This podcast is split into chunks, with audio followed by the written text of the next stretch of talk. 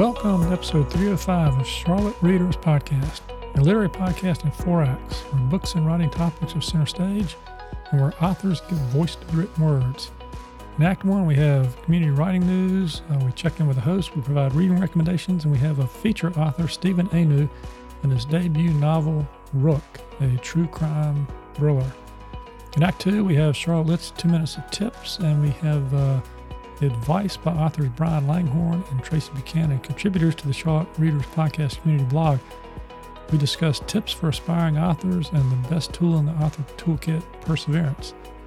In Act 3, we feature two authors. We feature Michaela Stevely and her historical fiction novel, Song of Redemption, and also uh, Patty Meredith and her novel, Song of Heaven, set in Carthage, North Carolina in 1998. And in Act 4, last but not least, we feature New York Times bestselling novelist and Charlotte author Megan Miranda and her latest suspense novel, The Last to Vanish. I'm Landis Wade, and on behalf of my co host, Hannah LaRue and Sarah Archer, we thank you for listening. The Charlotte Readers Podcast is a member of the Queen City Podcast Network. Listen to your city at queencitypodcastnetwork.com.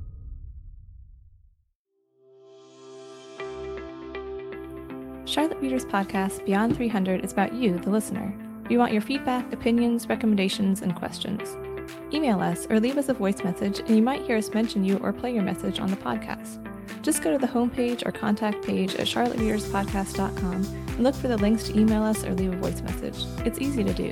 Let's have some fun together. All right, welcome listeners, and uh, welcome uh, Hannah and uh, Sarah. How y'all doing?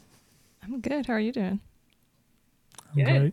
great. Hanging in there. All right, all right. Well, before we get to what's up with the uh, with us host, uh, let's do a few uh, community announcements. I'd like to start out with uh, one from uh, Charlotte uh, Lit. Uh, they're right here in Charlotte. They've got uh, a lot of courses they offer, and um, we're gonna hear from Paul Reali, one of the co-founders, that's going to tell us about uh, what's coming in September. So let's give a listen.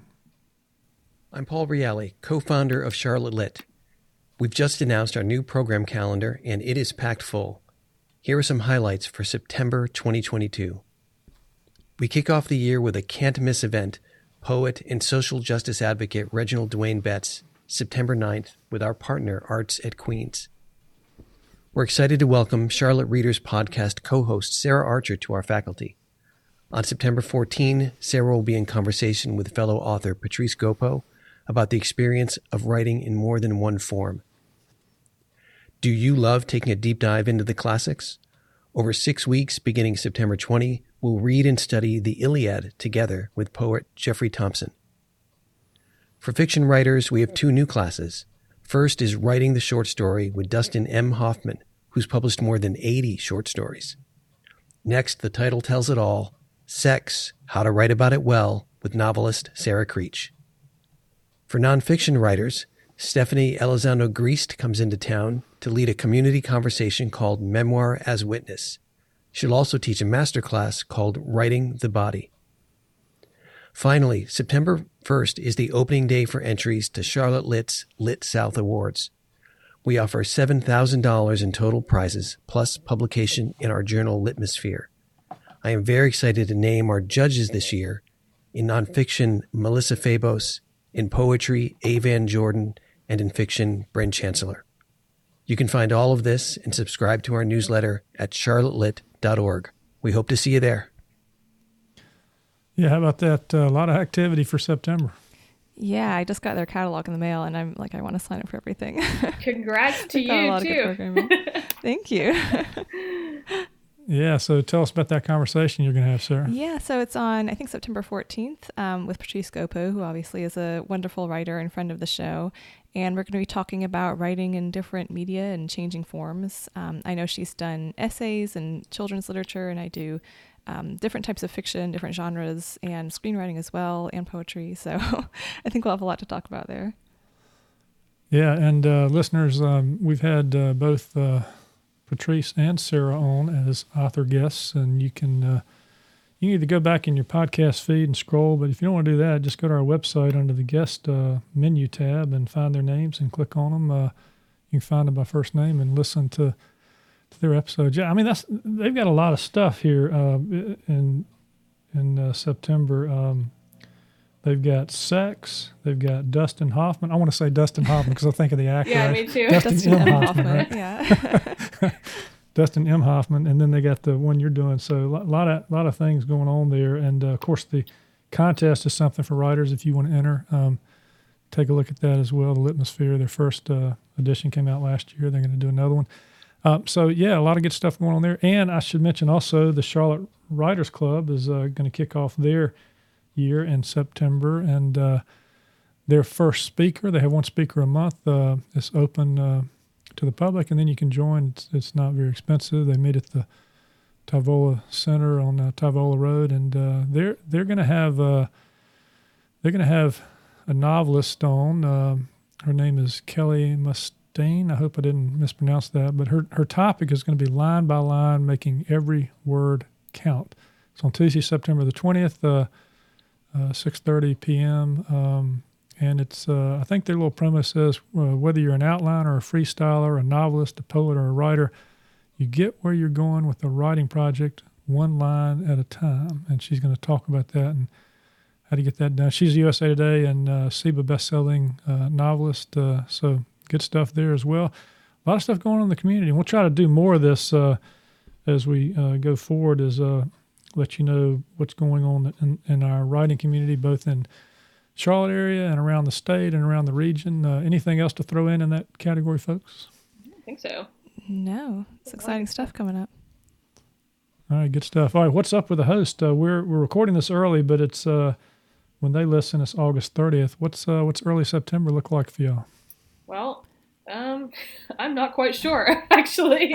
I think I'm heading into a, a, the region of the unknown, so I think early September will be kind of a free for all for me. I could be giving birth at any point, so. Certain big variables in play Yeah. in your life. uh huh. Yeah, I'm just sort of along for the ride at this point.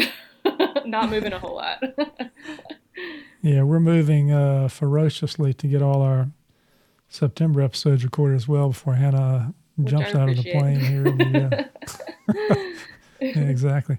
Uh, well, what about you, sir? Um, not too much going on. I've been been writing, been reading. Um, like Paul Reali graciously shout out. I do have that event coming up in September with Patrice Gopo for Charlotte Lit, um, and they also published their whole um, catalog of classes for this upcoming programming year. So, in addition to that event, which is free, um, I'm doing a couple of different seminars with them about screenwriting. I'm going to be doing one in this fall, um, which is kind of like an overview of screenwriting and talking about the business of it.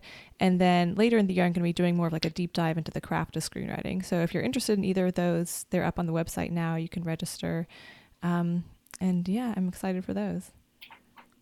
And Landis, you're teaching a, a course with them too, right? Yeah, I am. It'll be in uh, in the fall. It's uh, it's about uh, interviewing and uh, on both sides of the mic. So uh, cool. how to how to handle an interview and how to get ready for one and put your best foot forward. So we'll talk more about that as we get closer to that. And uh, yeah, Charlotte's doing great stuff and um, it'll be a lot of fun. Hey, as far as I'm concerned, uh, you know, early September for me is going to be a fun trip to uh, out west to California. Um, I'm turning a very young 65, I hope, and we're going to go uh, play golf at uh, Pebble Beach with my son. My wife's coming out as well, Janet, and uh, we're going to do that for a couple of days and see what that course is like. Uh, I've heard it's pretty good, so we'll But the check weather's gonna be A couple others around that area too. Yeah, yeah. Yeah, so I'll be I'll be off the podcast grid during that time. Good Um, for you. Actually, we'll, th- yeah, exactly. Um, we will have an episode released that time, but I won't. I won't be there uh, when it happens. Uh, I'll be on it when we record it, but not there when it happens. All right. So, uh, real quickly, We have an affiliation with Libro.fm because you can get audiobooks from them, and when you do, you support independent bookstores. If you'd like to sign up with them for your audiobooks, use the promo code Charlotte Reader and claim your free audiobook. all right. That's a little lead into uh, what we're reading because some of the reading we do is uh, through audiobook, at least for me. And uh, as always, we start off with uh, Hannah, the reader. Hannah, what do you what do you have? For yeah, so I'm actually right now gonna mention two books that I'm planning on reading. so, um, yeah, I've been. I feel like I've been trying my best to kind of since we're working so far ahead. I'm like, okay, I gotta like be more strategic with my list here. I can't read like yeah, 80 books yeah. within a week. so, um, but I just picked up Ham on Rye by Charles Bukowski, who's one of my favorites. Just, um, I think he's kind of a crazy person or was kind of a crazy person. And I, I love his writing. And this is supposed to be sort of um, kind of like, a novel, but also sort of autobiographical, just about his teenage years and just sort of being a rebellious uh, young man. So I'm excited to read that. And also, We Were Liars by E. Lockhart. And that's a YA book that I've been hearing about probably since I was like, I don't even know, like a decade now. I think it's been around that long. but I've been meaning to read it for a long time. And I was talking to a bookseller over the weekend. She was like, you know, sometimes you just want to read something that's very easy, and this is that. and I'm like, that's kind of where I'm at right now. I think I need something that's a little bit light. Um, so I'm looking forward to that, just kind of diving in there just as we move through the month. So how about you, Sarah? Um, so I well, I also have been behind in reading just because we're we're kind of stockpiling the right. episodes here. But I am reading um, "A Good Man Is Hard to Find" and other short stories by Flannery O'Connor, which I the only thing that I've read of hers I think is actually that title story back in high school. Um, and she's one of those writers who's just always on my list. I was like, oh, I have to kind of dive into her work, um, both just because she's obviously a legend, but also people over the years have recommended her to me specifically, saying like, oh, I think you would really love her style. So I, I kept thinking, oh, I have to read her work. I have to read her work, and I'm finally doing it. she's been on my list forever, and I'm just blown away by her work. I, I love her style and the force of her writing. Um, so I'm I'm looking forward to. She obviously doesn't have like a huge body of work, but it's incredibly high quality. I'm looking forward to reading more of it when I um, when I get the time. And a nice little bonus too is I found there's a, a video on YouTube of her reading that story, A Good Man is Hard to Find, to an audience. So it's really cool to I read it first and then listen to the video later and just to hear it in her voice was was really cool. Um, she has that like old old school southern accent that sounds exactly like Ooh. my grandmother. So I love that. Now I hear her talking when I'm reading the story, so that's wonderful. That's great. And uh, I've got a couple as well, but before I do, I'm going to let uh, Mark West from Story Charlotte Blog jump in and uh, share his uh, recommendation for the week.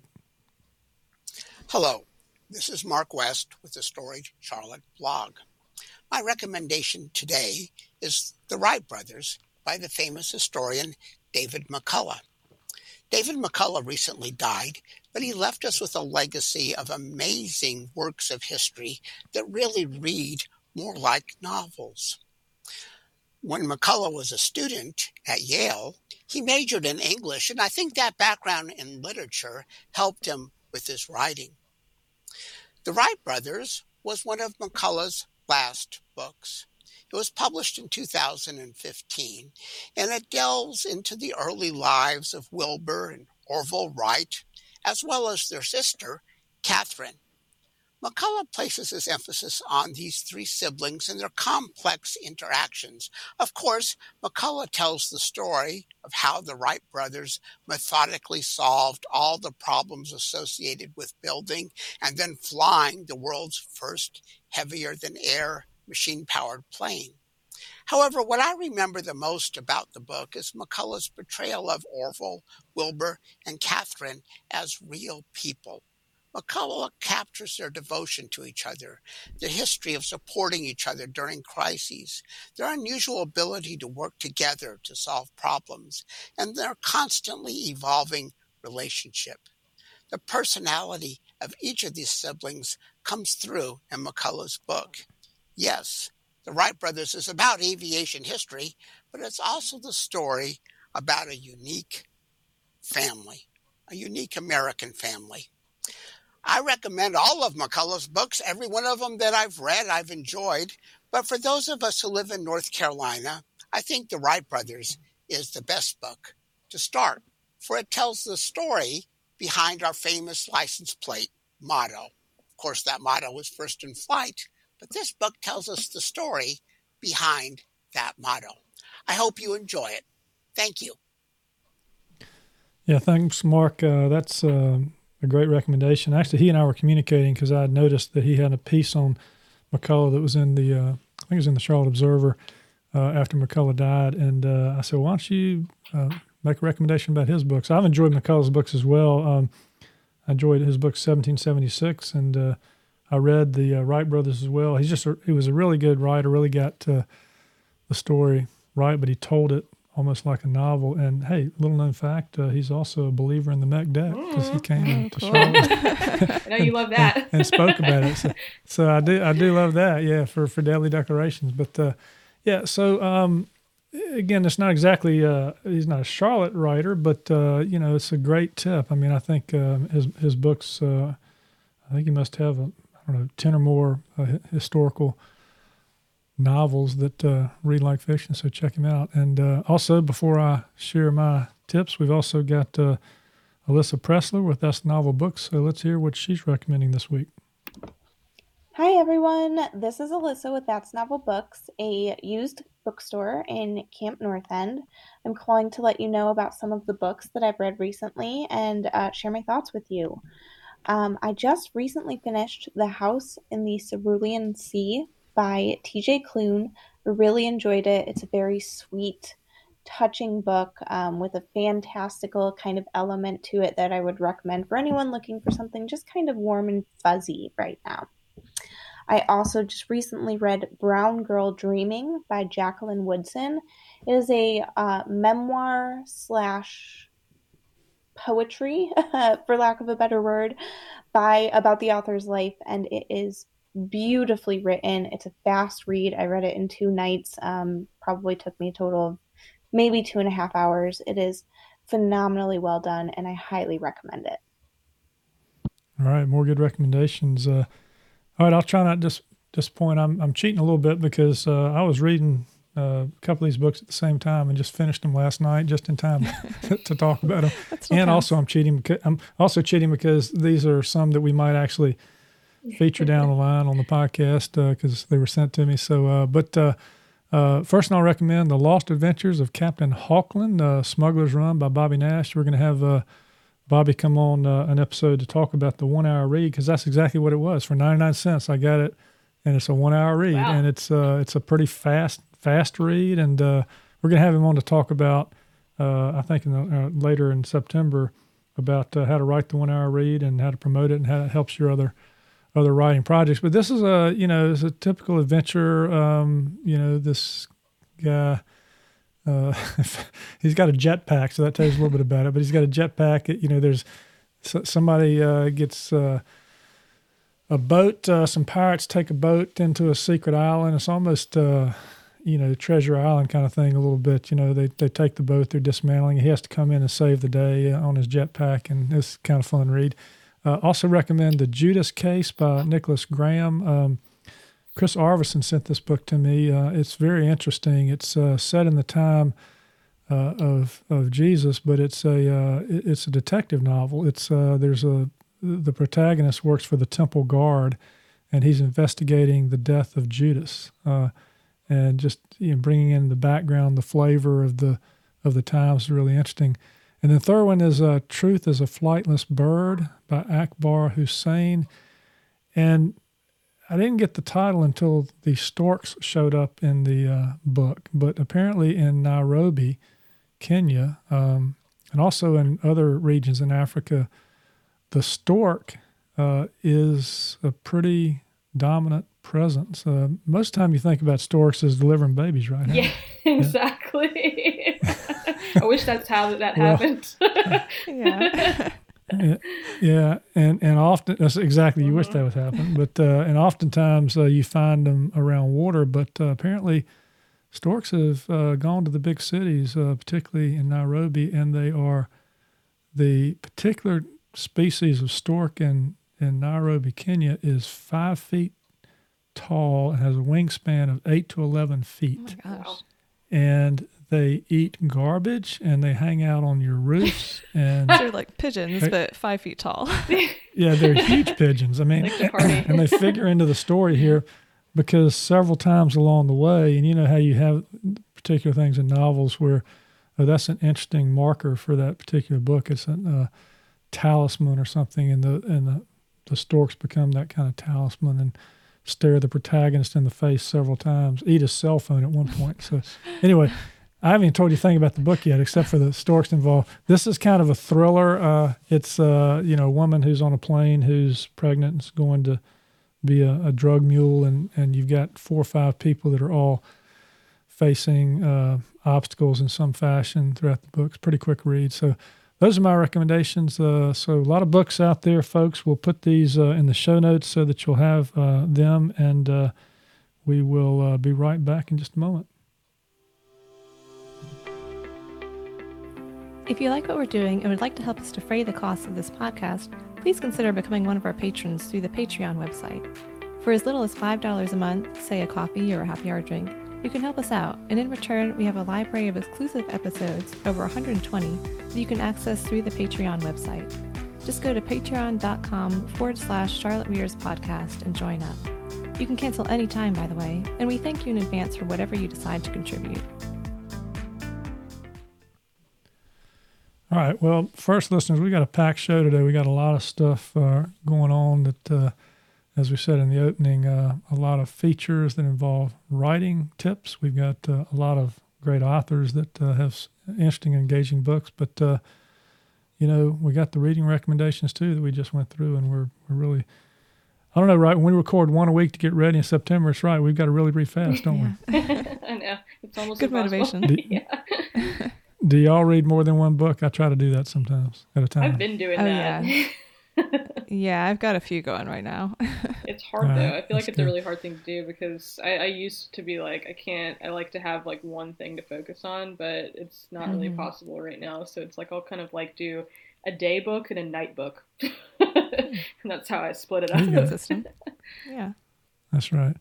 All right. Well, we got uh, we got an author feature now. Before we get into the creativity portion of our uh, show today, um, and this uh, uh author uh, I interviewed, his name is uh, Stephen, and now I'm probably mispronouncing his last name, E O A N N O U. So in, anyway, I, I, met him at a, at a literary festival up in Boone when I was up there this spring with my book, and there were a lot of interesting authors there. And you'll find out you know, what attracted me to his writing when we uh, share the interview in just a moment. But let me just tell you briefly about him, and then we'll play the interview. Uh, Stephen holds an MFA from Queen's University of Charlotte. That's he, he did that through the long distance uh, program, the non-resident program. He's got an MA from Miami University. Uh, his award-winning short story collection, Muscle Cars, was published by the Santa Fe Writers Project. Uh, he's been awarded an honor certificate from the Society of Children's Book Writers and Illustrators and he won the Best Short Screenplay Award at the 36 Stars Denver Film Festival. He lives and writes in his hometown of Buffalo, New York. The setting and inspiration for much of his work, including this book, which uh, really pulled me in, the title is Rook, It's based on the true story of Al Nussbaum, uh, who, to his unsuspecting wife, Lolly, um, you know, Al being a loving, chess playing family man, uh, turned out to be what J. Edgar Hoover called the most cunning fugitive alive. Uh, he really was a bank robber. And uh, he turned out also to be a really good uh, mystery uh, thriller fiction writer uh, after he was finally caught. Mystery Writers of America. He published a lot of stuff because he knew how to rob banks and he could tell stories. So, with that little bit of introduction, let's let's play the interview. Hey, Steve, welcome to Charlotte Readers Podcast. Thank you. Uh, it's great to be here. Yeah, thanks uh, for being here, and thanks uh, for sharing uh, your book, uh, Rook, with us today. And uh, also, congratulations on that debut novel. thank you. the book came out June 28th, and it's been a whirlwind ever since. So it's it's been a lot of fun.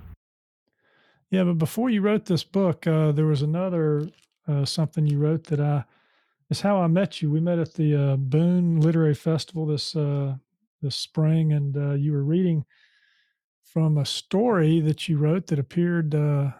Uh, uh, I guess it was in a collection, uh, and it was about Ted Williams and his head. Tell us a little about that. tell, tell us a little about where where is Ted Williams' head, by the way?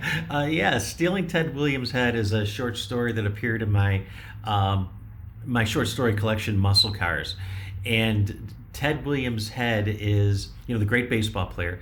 Uh, his head was surgically removed and scientifically frozen and is stored in a warehouse in Arizona. And when I came across that very bizarre and strange fact, I knew that I wanted to write about that um, because it was weird and funny, and I thought it would be uh, pretty interesting to explore the idea of what if two kind of misfit guys went to high school together you know one foot in the past one foot in the present what if they decided to have one last kind of fling before they enter adulthood and, and go and break in and steal Ted Williams' head and bury it out in the outfield at Fenway. Um, so that's the, the, the plot of the story, and it's probably the story that's gotten the most uh, most feedback and most emails from that short short story collection. Yeah, it, it, you're right. It's just when you heard that, you, you, couldn't help but not but not write about it. But uh, you, you kind of made it sort of a humorous take. Here, two guys sitting around playing video games or something, as I recall, and one of them has an idea.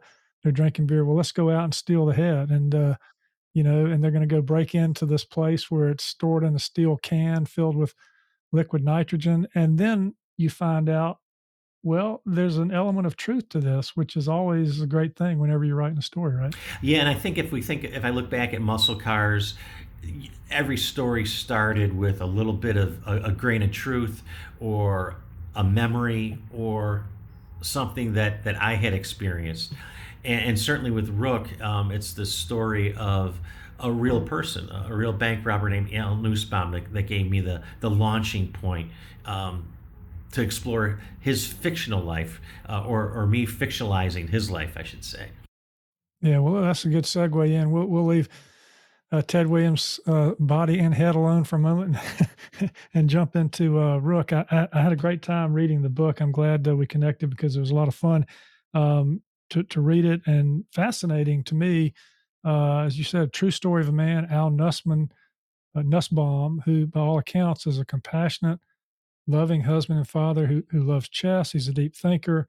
He reads but he has this secret life, uh, Steve. Uh, tell us about his secret life. Yeah, you know, Al was always described as the smartest guy in the room. Um, you know, he got into a little bit of trouble in high school, but, uh, you know, we all kind of did. And he married his high school sweetheart and opened up a business. So, all by all accounts, he seemed to be on the right path and a good citizen. Um, but he did have the secret life. He he loved to rob banks, um, and he and he was un- just a little hobby. Yeah. Just a little hobby. he was unrepentant about it, even to the end of his life. So he would tell his wife he he, he had opened up a, a little electronic shop. So think early 1960s, you know, transistor radios, walkie talkies, you know that kind of thing. And he'd tell his wife he's going out of town for business, but Al's real business was was robbing banks. And as you mentioned, he was a, a chess player, and so he viewed the robberies as a chess match between him and the authorities. Um, and he wanted to fool the FBI. He wanted to fool the police and get away with it. And so he would plan these robberies meticulously. They'd have disguises, they've had alternate escape routes, swatching, swapping out cars. And at one point in an interview, he said that, that robbing banks was like uh, playing chess for cash prizes.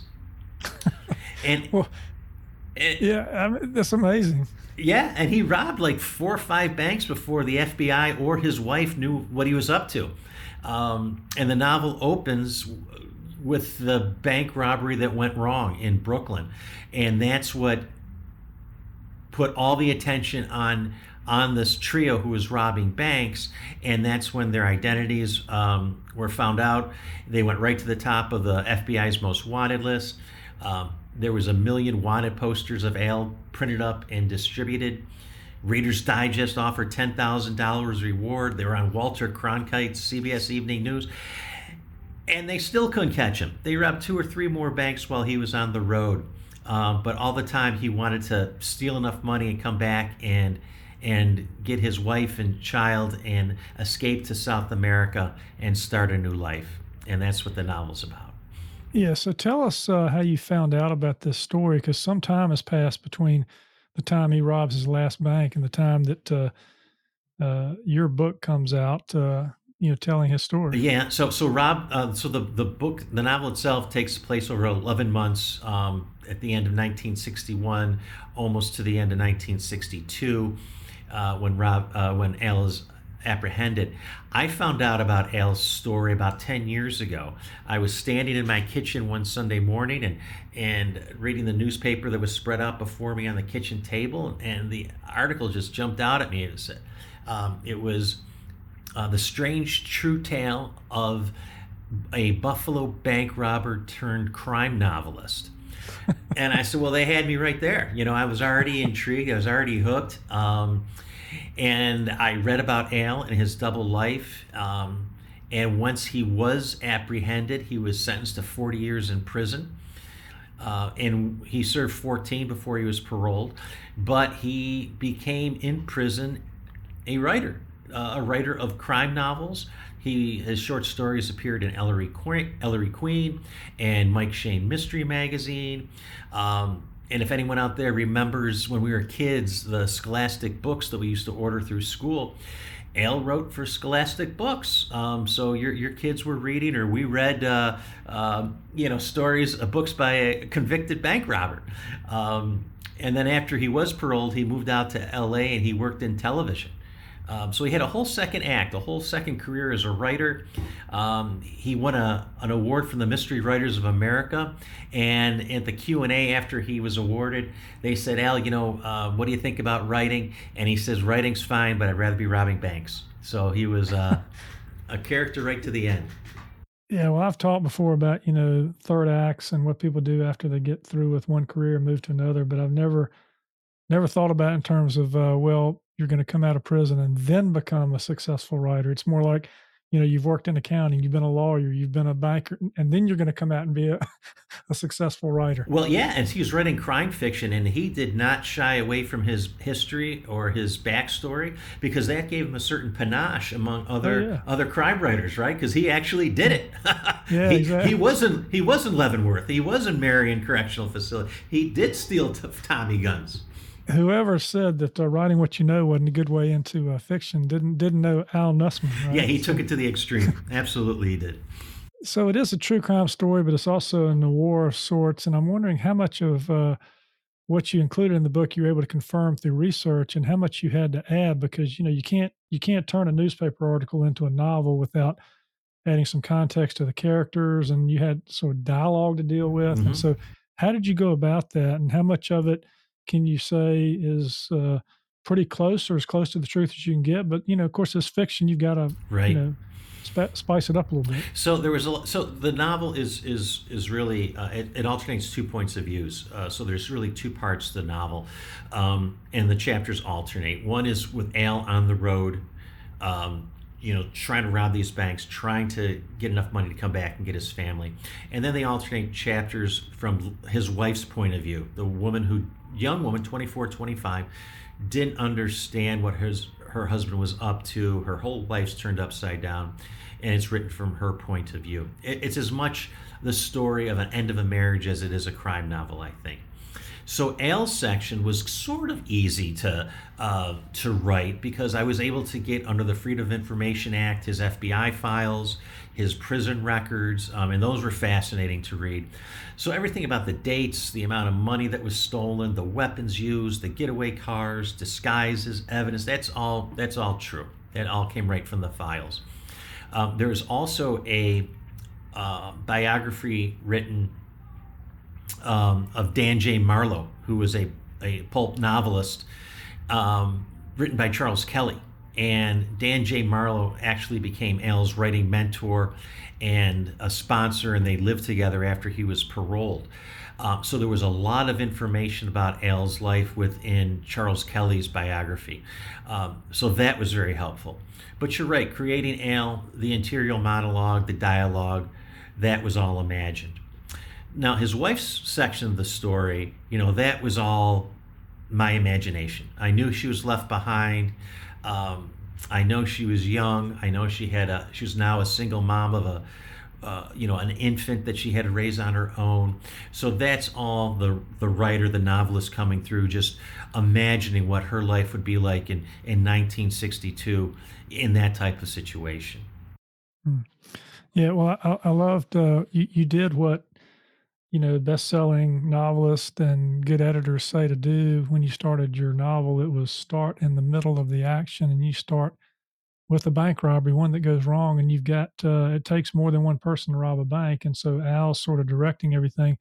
He's got these two minions who are sort of the uh, the muscle, so to speak, uh, not too bright, uh, and they create some tension throughout the course of the book. How much were, were you able to find out about the people that actually helped Al rob these banks? Yeah, there was much more information about his his main partner, Bobby Wilcoxson. He was the really a psychopath. He's the one that that killed the bank guard in Brooklyn and and wounded a New York City patrolman that that caused everything to fall apart um, for their crime spree. So there was a lot of information about Bobby out there uh, from the same places Reader's Digest, newspaper articles, the FBI files.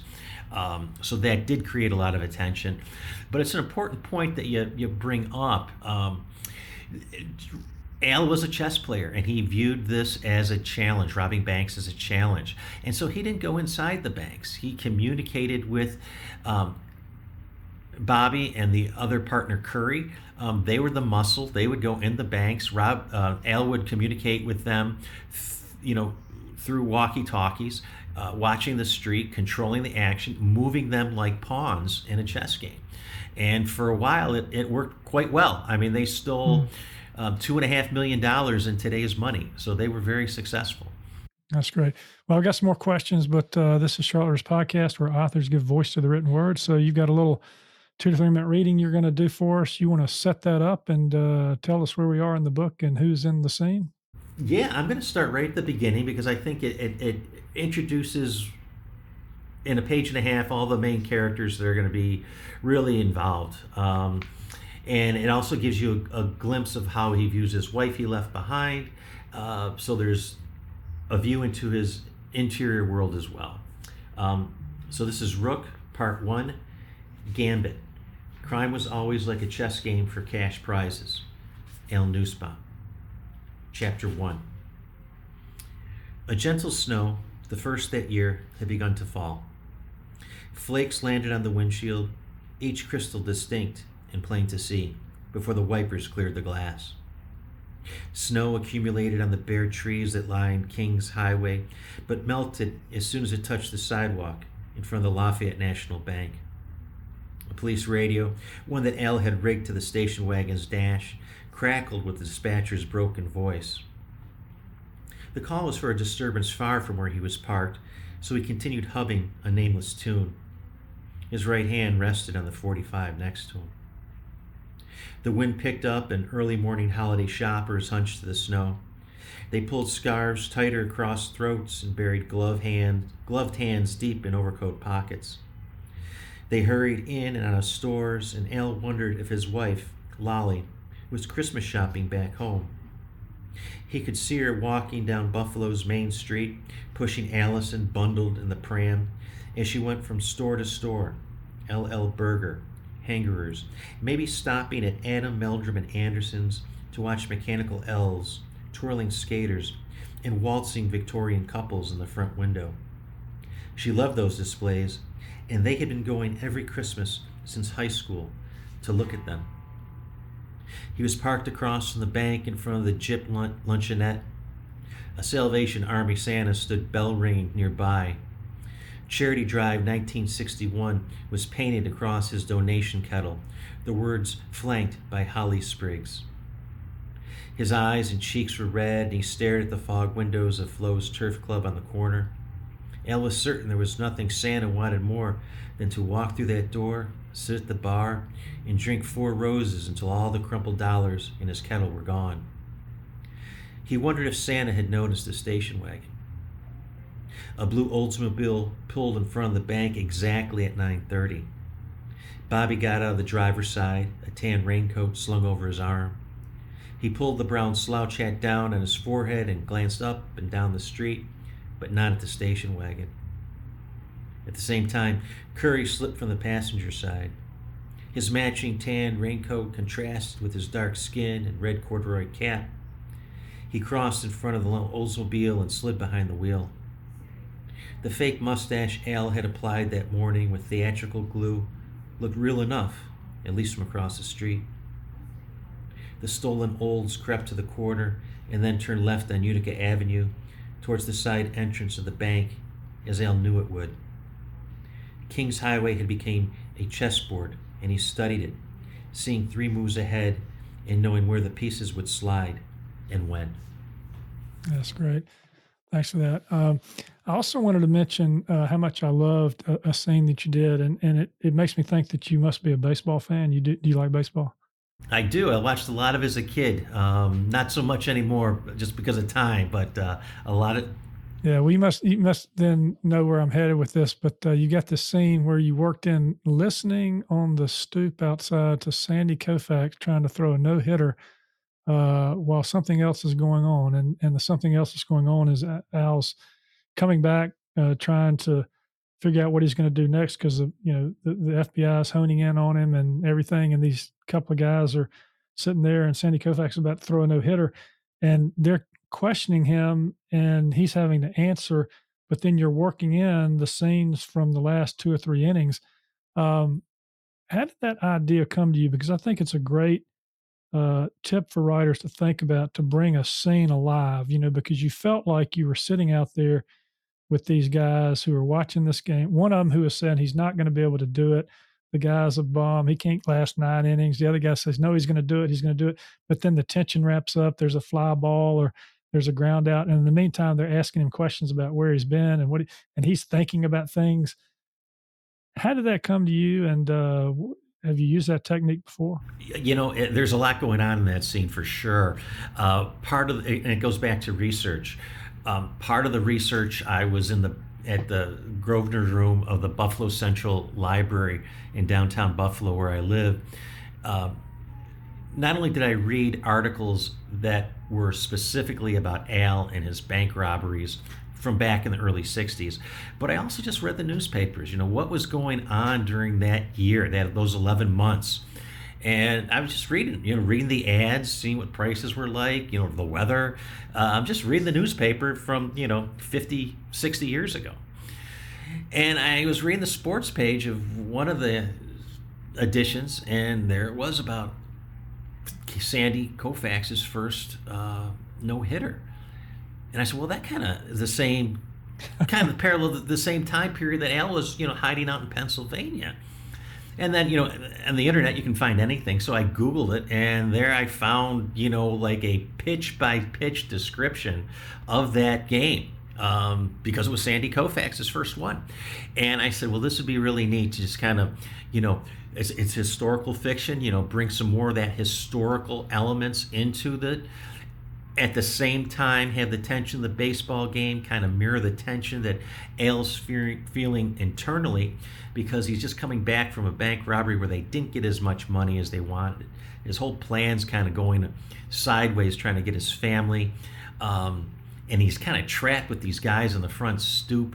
Um, so he's playing along with them, and the baseball game's coming over the transistor radio, but there's a lot going on inside Al's head. So it was fun to write. Um, I don't think I've done it before, um, but it was certainly a, a, nice thing to stumble across uh, and, and, incorporate in the, into the novel. All right, well, I really love that scene because all that was going on in it. I think it's just a great example of how you can have, uh, you know, one bit of dialogue being supported by what else is going on around someone in the scene, but add sort of a third element to it, another sort of uh, timeline of events, and and you're going to keep people interested and excited. So that was well done. Hey, couple of writing life questions. Uh, you actually have a connection to Charlotte, uh, even though you also have a connection to Buffalo, where this story is. Uh, you actually came and uh, I guess you did the MFA program from from Queens and Charlotte uh, while you were living in Buffalo, and talk about that and how that uh, benefited your writing, if it did. Yeah, so um, Queens was a great experience. They have a low residency MFA where you're only on campus for a couple weeks of the year. I, and I was living in Buffalo, had a, a young family at the time, uh, you know, full time day job, which I still have. So I, I couldn't do a, a full residency program that was offered. And that time when I decided to apply to Queens, and it was the only only school I applied for, it was kind of my my last ditch effort at becoming a writer. Uh, I had been writing.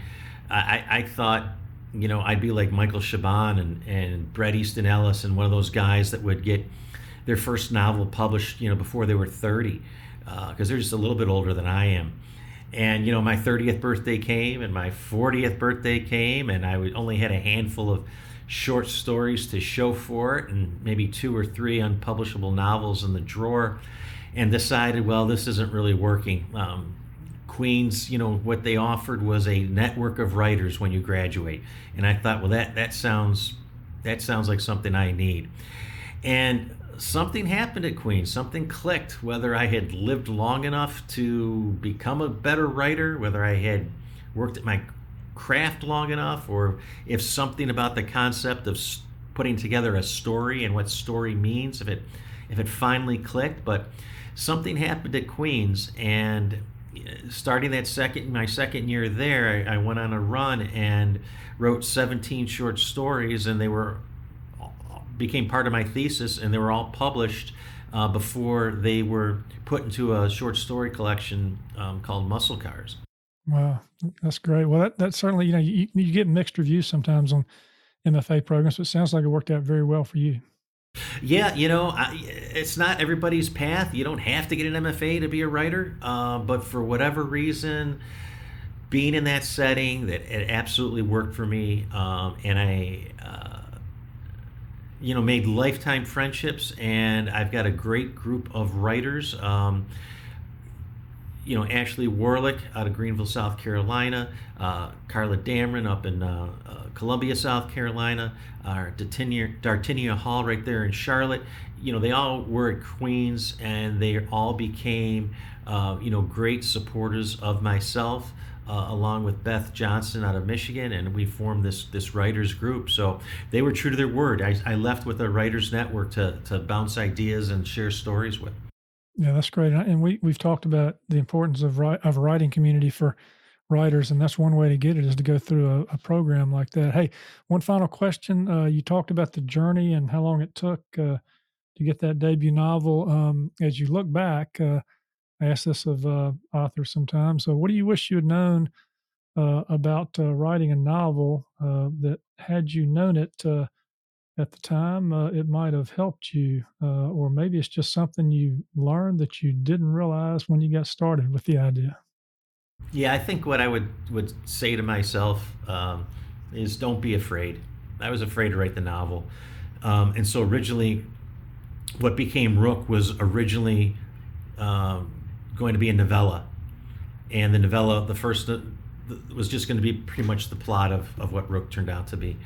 Um, the second, then they said, well, no, it'll be it'll be three. It'll be a, a, trilogy of novellas, and this the middle part would be Al's life in prison. It'd be a, epistolary, so it'd be you know all through letter exchanges with his lawyer and his ex-wife and um, Dan J. Marlowe, and then the third piece would be what turned out to be the epilogue. So I was going to write three novellas because I was afraid to write a novel because I had you know three failed ones in the drawer or four failed ones and i thought well i can write short stories you know maybe you know maybe i have to take baby steps to get to a novel.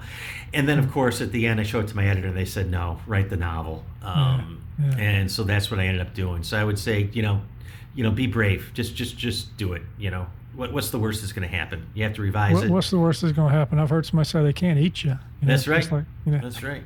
So, so well look uh, what's next for you uh, stephen yeah, it's busy. Um, my second novel is going to come out October 3rd of 2023, so next October. Um, it's called Yesteryear. It's another historical uh, novel based in Buffalo, New York, about Franz Striker, the man who created the Lone Ranger and the Green Hornet right here in Buffalo. And it's got a little bit different than Rook and Muscle Cars. It has elements of magical realism and uh, how, you know, the cosmos helped Franz Striker come up with the Lone Ranger? Well, I love that, and I love how you're taking uh, history and and weaving as much of the truth into the story uh, as you can. I did that with my novel Deadly Declarations, and I found it to be I wouldn't call it a crutch necessarily, but I found it to be a nice way to to to let the imagination then flow from some real events, and then it's fun after the fact uh, talking with people about well what was true in that and what wasn't, right? Yeah, yeah, and uh, just a quick story.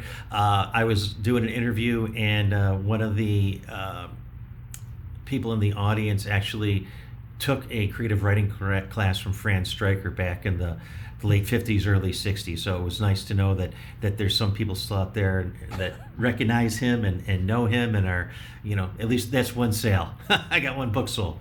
yeah, that's great. Well, when you when you sent me this, uh, you know, information, we're talking about the podcast. We get all kind of submissions. I thought we got to have Stephen on the show to talk about the bank robber who became a best-selling writer. I mean, that's yeah. just too good a story to pass up. Yeah, it might not not best selling, but he made a living out of it. Yeah, um, yeah. And uh, you know, it was he, he, Like I said, he was unrepentant to the end. If you handed out, if he gave you his business card, it had his mugshot on it. So he was uh, he was quite the character.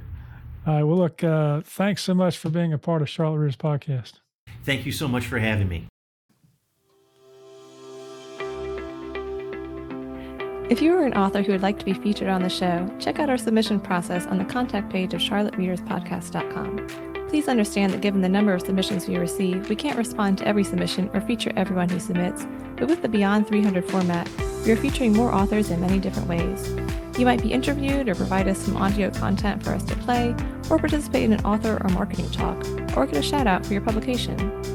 One way to be sure to get a mention on the show is to submit a 750 word or less blog post to our community blog on a writing or marketing topic.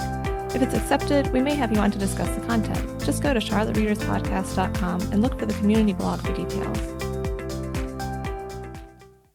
All right, listeners, welcome back to uh, Act Two of this episode of Charlotte Reader's Podcast, uh, where we're going to be diving into uh, writing and marketing, uh, writing a little bit. Uh, and as always, we're thankful to have uh, a tip from the Charlotte Center for Literary Arts. And so let's listen in uh, to this tip on revision. Hi, I'm Kathie Collins, co founder of Charlotte Lit, bringing a Charlotte Readers Podcast two minute writing tip. Today's tip is a revision technique that's proved invaluable in making my writing a bit more interesting and musical. Writers tend to fall into predictable diction patterns, whatever their former genre. This is especially true of sentence structure. Some of us lean toward using mostly short sentences with simple subject verb construction. Others of us stack clause upon clause into paragraph long, description laden sentences. Neither type of construction is wrong. In fact, we need both, as well as sentences in lengths and varieties between these two extremes. Variety contributes to a rhythm that keeps the reader's ears engaged in the narrative. When we fail to mix things up, we risk losing reader interest. Here's a simple trick for examining your own tendencies. Take out something you're working on and copy and paste a paragraph or two onto a new Word document. Then separate those sentences by hitting the return key a couple of times at the end of each. If you're like me, you might be surprised to see that your new page is filled with a series of sentences all about the same length. Now that you've seen what was hidden within the paragraphs, you can do something about it. If you tend to write long, complex sentences, find several that could benefit from division. A long sentence followed by one or two short declarative sentences creates a pleasing rhythm. Bonus points if you can turn one of those statements into a question. Likewise, if you tend to write short, find several that might work together to form a longer, more complex sentence. Better yet, Try to expand some of the shorter lines, adding sensory rich detail, metaphor, or asides. The details should matter, of course. They need to enrich your writing, not clutter it. Where a short declarative sentence works best, leave it alone. While you're intensely investigating things, take a look at the way you use adjectives. If you're a writer who leans on them for description, consider eliminating a few and find other ways to add detail. Have fun with this one. And if you'd like more such tips and writing prompts, visit us at charlottelit.org, where you'll find information about writing classes, special events, and a link to our free weekly prompt based writing group, Pen to Paper. Well, there's a lot packed into that. Uh, let's let's talk a little bit about uh, what we just heard uh, Kathie Collins say. Yeah, I think that's a great idea because uh, the the sentence length and structure that you use really is a major hallmark of a writer's style and the style of a piece. Um, but I think it's something that you might not consciously think about. So I, I'm sure we probably all have certain patterns and habits that we normally fall into with that that you might not even be aware about. So that idea of breaking it out and actually looking consciously at the length of your sentences and trying to vary it up, I think is really important. I think that's something that's hard to do, really, when you're just kind of trying to get it all out there. Like, uh, you know what I'm talking about a couple weeks ago about the goldfinch or Donna Tartt's like information, how she writes and everything. You know, it's part of that was just like the sentence length is a lot for me sometimes. Um, just as more of a reader than a writer, really, I think. So it's kind of an interesting idea to say like, okay, well, if you're actually looking at the page and you're writing all of this down, what could be broken apart? What could be put back together? Just how do you make it more um, or just flow better together? Uh, so I think that's definitely good advice. Yeah, and, and I love how they pack so much information into these two minute tips. I, am really enjoying uh, this. I mean, I'm, as I'm making a list here, you know, you've got long sentences to, to short sentences, short sentences, long sentences, figuring out a rhythm. Uh, and I like the fact that uh, don't forget, this is really important in, in writing mysteries. Don't forget about the questions. If you've got a detective novel, you're writing a noir, you're doing something like I wrote, Deadly Declarations, uh, you know, ask a lot of questions. You know, when you ask those questions, the reader is trying to answer them in their own head, and maybe they don't have the answer, and that's a good thing, mm-hmm. right? Maybe they've got a thought or two about what's going to happen, but it shows some insight into the character's mind if the character's uh, questioning certain things, and it gives the reader something to jump off to. And then I like how uh, she talks about uh, the sensory details. Um, you know, working those into the sentences and looking for things other than adjectives, and that might be something like dialogue, or it might be something like setting, or something that uh, adds a little bit uh, in the variety. Uh, speak to variety for a minute because variety can come in all kind of forms. It can come in structure. It can come in the way you write your prose. It can come in voice.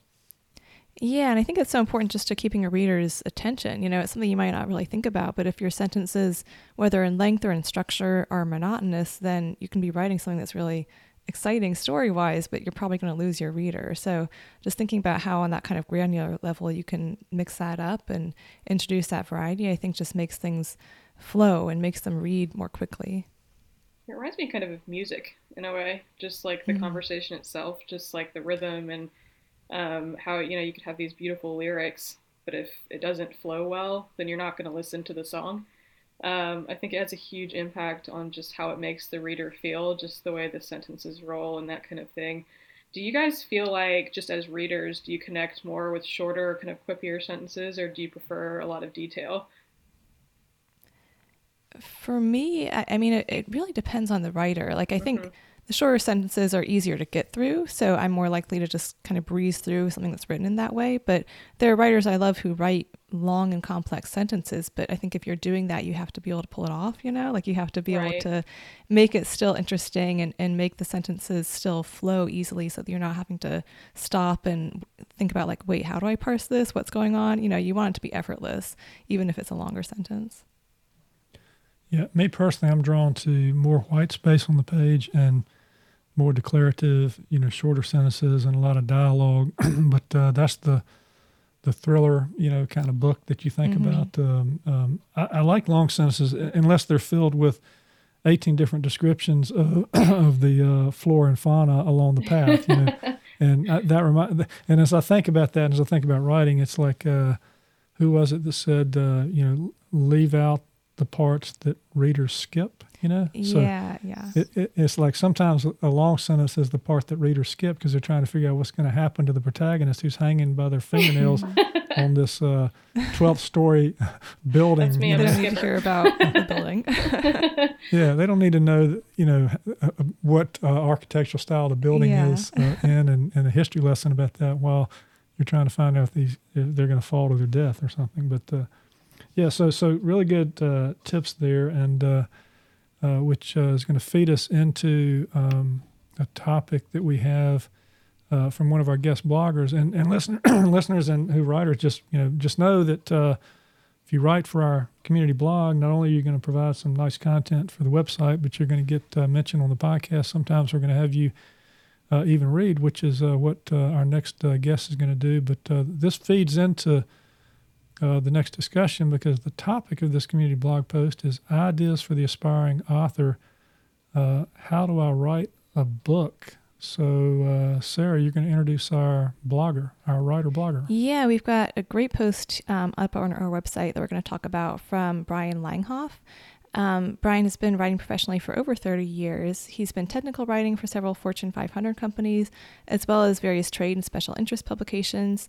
He has a great passion for storytelling and has used his creativity to produce poems, skits, plays, short stories, essays, motivational presentations, and most recently, he has released his novel Coco's Beckons The Curse of Yemaya, Yemaya um, Y E M A YA. I might be pronouncing that wrong.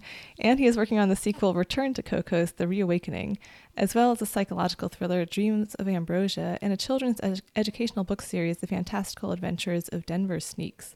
That's a great name. Yeah. So clearly he's someone who um, has written a little bit of everything. So I'm interested to hear what he has to say. Yeah, all right. Well, let's uh, let's uh, hear it in his own words right now. My blog post is Ideas for Aspiring Authors. I am often asked by other aspiring authors, how do you write a book? My answer to that is simple. You write it in a way that works for you. There are no rules for how long it should take or the path you must follow to get to completion. Once you find inspiration, it is a good idea to create a treatment for your story. The treatment contains all your ideas, key elements, character profiles, names, plot devices, twists, what have you. The treatment is your living reference as you write the story. It should evolve with every new thought or idea that is added. You can even keep pictures of characters and important elements to help in the descriptive process. Next, you must begin your story. Begin with the first or strongest thoughts or ideas you have about the story you want to tell. It doesn't matter if it's the beginning, middle, or end of the story. Start somewhere so you can feel the accomplishment of completing the initial milestone of getting your first words and thoughts onto the written page. This will help you establish a flow for your writing while developing your, your unique style of storytelling and setting the tone and tempo of your work. Feel free to change things up in the beginning as you develop your story. Find out what works, and as you edit your first paragraphs and write the additional content, you can make it consistent, as you make your changes. Don't get bogged down or consumed in being perfect or hold to your initial intent for your story. You may start with one mindset to guide you on your process by but by the end of writing and editing your novel may become something completely different. If it works, let it happen. The story will tell itself as it wants to be told. You are just the vessel that transfers the images of your mind's eye to the written word don't fight your story. Once you have filled in the gaps and your first revision is done, remember that your first revision is not the completed story and it will be rough. While you're writing and conducting multiple run throughs to edit your story, it will evolve many times throughout the process as you make changes to the content and structure before it is ever ready to go to be published. Be open to the natural change as changes as ideas continue to flow don't force the, force the story or the reader will notice. If you get tired of writing and find yourself putting down words for the sake of fulfilling some arbitrary goal you have set for yourself, take a break. You may need a few minutes to a few weeks to get your mind straight. Take as much time as you need, but don't give up. Let things flow and evolve naturally, and you'll have the greatest success in satisfying your readers. Be open to using a good editor and proofreader to provide feedback and make the necessary corrections that will make your novel even better. They are a great resource for ensuring your story is the best it can be. Even the greatest authors use these resources because there is value in a fresh set of eyes. They are your last chance to ensure your novel is everything it can be and to ensure it will be engaging to your readers. Finally, be sure you have a clean and easy to read layout with a nice and adequate sized serif font that will make it easier for your reader to enjoy the experience. But first, you have to get them interested. So spend time and money to have a professional cover created.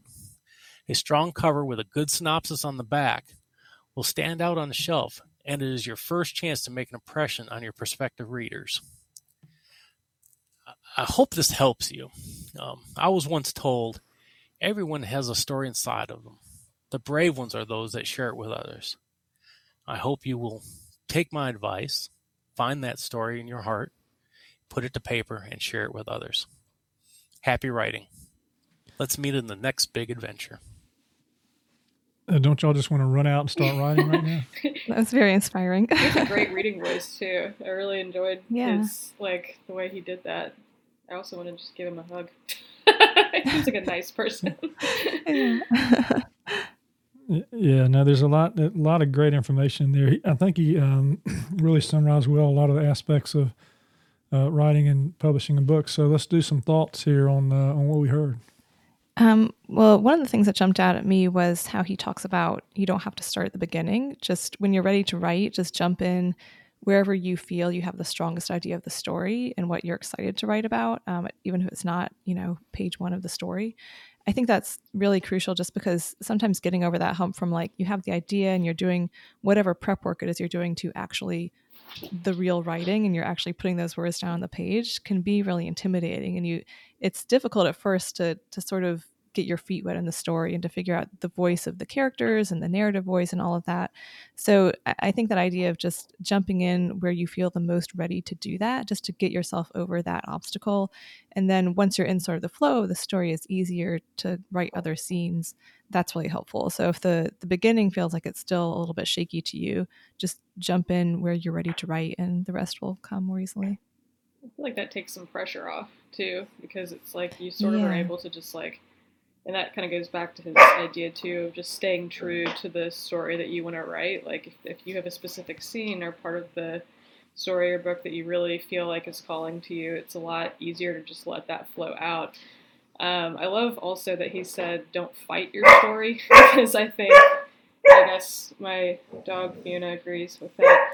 Uh, but she, or he, now she's distracting me. Um, he, but I think that's a really uh, like clever thing to say. Just don't fight the story that you're trying to write because a lot of the I think as a writer and if you're like a person, you know, if you're writing your story, there's a lot of like I should be doing that. That word should, like this is how I should be writing this, or this is the story I should tell, um, versus the story that you have inside of you. Because, and I think we pro, I think we talked about this a couple weeks ago too. Just like, are you writing for yourself or are you writing for the reader? Like, how do you how do you kind of make that decision? And I think what he's saying is like you write for yourself and you write the story that's in you. And um, if you kind of give up that fight it probably makes the story just come a lot easier to you, which I really I like that a lot. Yeah, and, and he was also kind of talking about that idea of like don't fight the story for what it wants to be almost. Like it's going to change as you go along. So even if you had one initial idea about it, you have to be kind of flexible and, and let the story evolve into what it needs to be. Right. But those are those are great points. Um, you know, getting into a flow. Um, I like not setting arbitrary goals, and uh, that you're sort of the vessel for your story, which is Mhm. interesting. A lot of authors think, "Well, I am the story. I'm I'm the creator. I'm the Yeah. king or the queen that brought this thing to life." But the magic of writing sometimes is uh, is is not not that's not the case. I mean, you're you're you're kind of a vessel for this uh, subconscious thing that happens when you sit down uh, and, and go to work. But uh, uh, and you know this idea of using pictures. Um, if you know you're a very visual person and that helps you in terms of uh, communicating certain things about your story is nice. Um, but um, you know, and this kind of ties in some other things. When you know, being open, that is, opening yourself to the fact that uh, after you've gotten that story out, that you need to get some feedback, get a good editor, and uh, Mhm. we talked about editing before, but that's going to make your story even better. Yeah, I think that idea of being a vessel is funny too. Like I have writer friends who will talk about it like I just have these people in my head who are talking and they won't shut up, so I have to write them down. it's like sometimes I it love feels like it's not even you. That's like what Big Magic by Liz Gilbert is all about. I feel like it's just how it's something that kind of visits you, like creativity just comes to you. Um, and I love that idea. I think it's a very whimsical, interesting concept that really fits well with just like being a writer. I think just like you have these characters that just like live in your brain, and then they leave when they want to. You know, they you don't really get Yeah. to decide like, okay, I'm done with you now. They're like, no, we'll we'll figure that out for you. yeah, I think there's almost this weird push and pull in writing between, I guess, like receptivity and intentionality. Mm-hmm. Like you have to receive creative creative ideas and creative energy, which you can't force. You know, ideas just come to you, and no, none of us really know where they come from but you also have to actually put the work in and try to get that stuff out on the page. Like if I only wrote when I was really feeling inspired, I would never actually finish any projects. So you have to figure out how to take that sort of amorphous creative energy and turn it into something concrete. Yeah. Yeah, and I think, uh, of course, you know, when you're doing your writing your first book, you're all energized, you're ready to get going, you're going to write and write and write. Uh, this is really good advice too for the person who's writing their second, third, or fourth book, and that is um, you know, just sit down sometimes and don't think of it as a daunting overall project because you know how it works and you know how long it took, you know how many drafts you had. Just sit down and write and kind of get in the flow. Uh, and, and, you know, part of what he says is don't fight the story, but also don't fight the process either. You know, and I, this is a lesson I have to learn as well. You know, um, I want to get it all done. I want to get things, you know, I'm doing all these different things. I, I, want, I want, to write this, I want to write that. But sometimes you just have to take it in, in, bits and pieces, right? And just sit down and just commit to, to writing a little bit and see where it takes mm-hmm. you. Yeah, and, and take breaks too, I think is one thing that he mentioned. Like sometimes you might have to step away from a story for a little bit and um, just wait until you feel like you're in a better place to write it and then come back. But mm-hmm. I think if you do that, at least for me personally, I, I try to always have other projects I can step into in the meantime so that I'm still kind of creating. yeah. I don't want it to stop. Yeah, yeah. Yeah, and you know, he also mentioned some uh, practical aspects of the, you know, how to publish a novel as well, and that is eventually you're going to have to have a book cover and you're going to have to have a synopsis and after you've written that novel this 90,000 words, uh, writing a synopsis is going to be one of the hardest yeah. things that you do. wrap it all up in a pretty bow. yeah, exactly. and that's why you hire people like Hannah to help you know pull out the mm-hmm. ingredients and, and help promote. Exactly. You, we're only going to promote. The, you have one line to promote this book, Landis. Give me a line. Give me a line. Give, you know, give me a give me a something buzzy, you know, so that we can. How awesome I am. Yeah. just kidding, kind of. exactly, exactly. Uh, well, good stuff. Well, on that note, uh, just a quick word. We have a newsletter called Beyond 300, and we'd love to have you sign up. This is where we share what's coming on the podcast, provide helpful links, and keep you updated on the podcast and the hosts. You can sign up at charlottereaderspodcast.com or the websites of the hosts, landiswade.com, saraharcherwrites.com, or spellboundpublicrelations.com. And by the way, we won't spam you because that takes way too much time.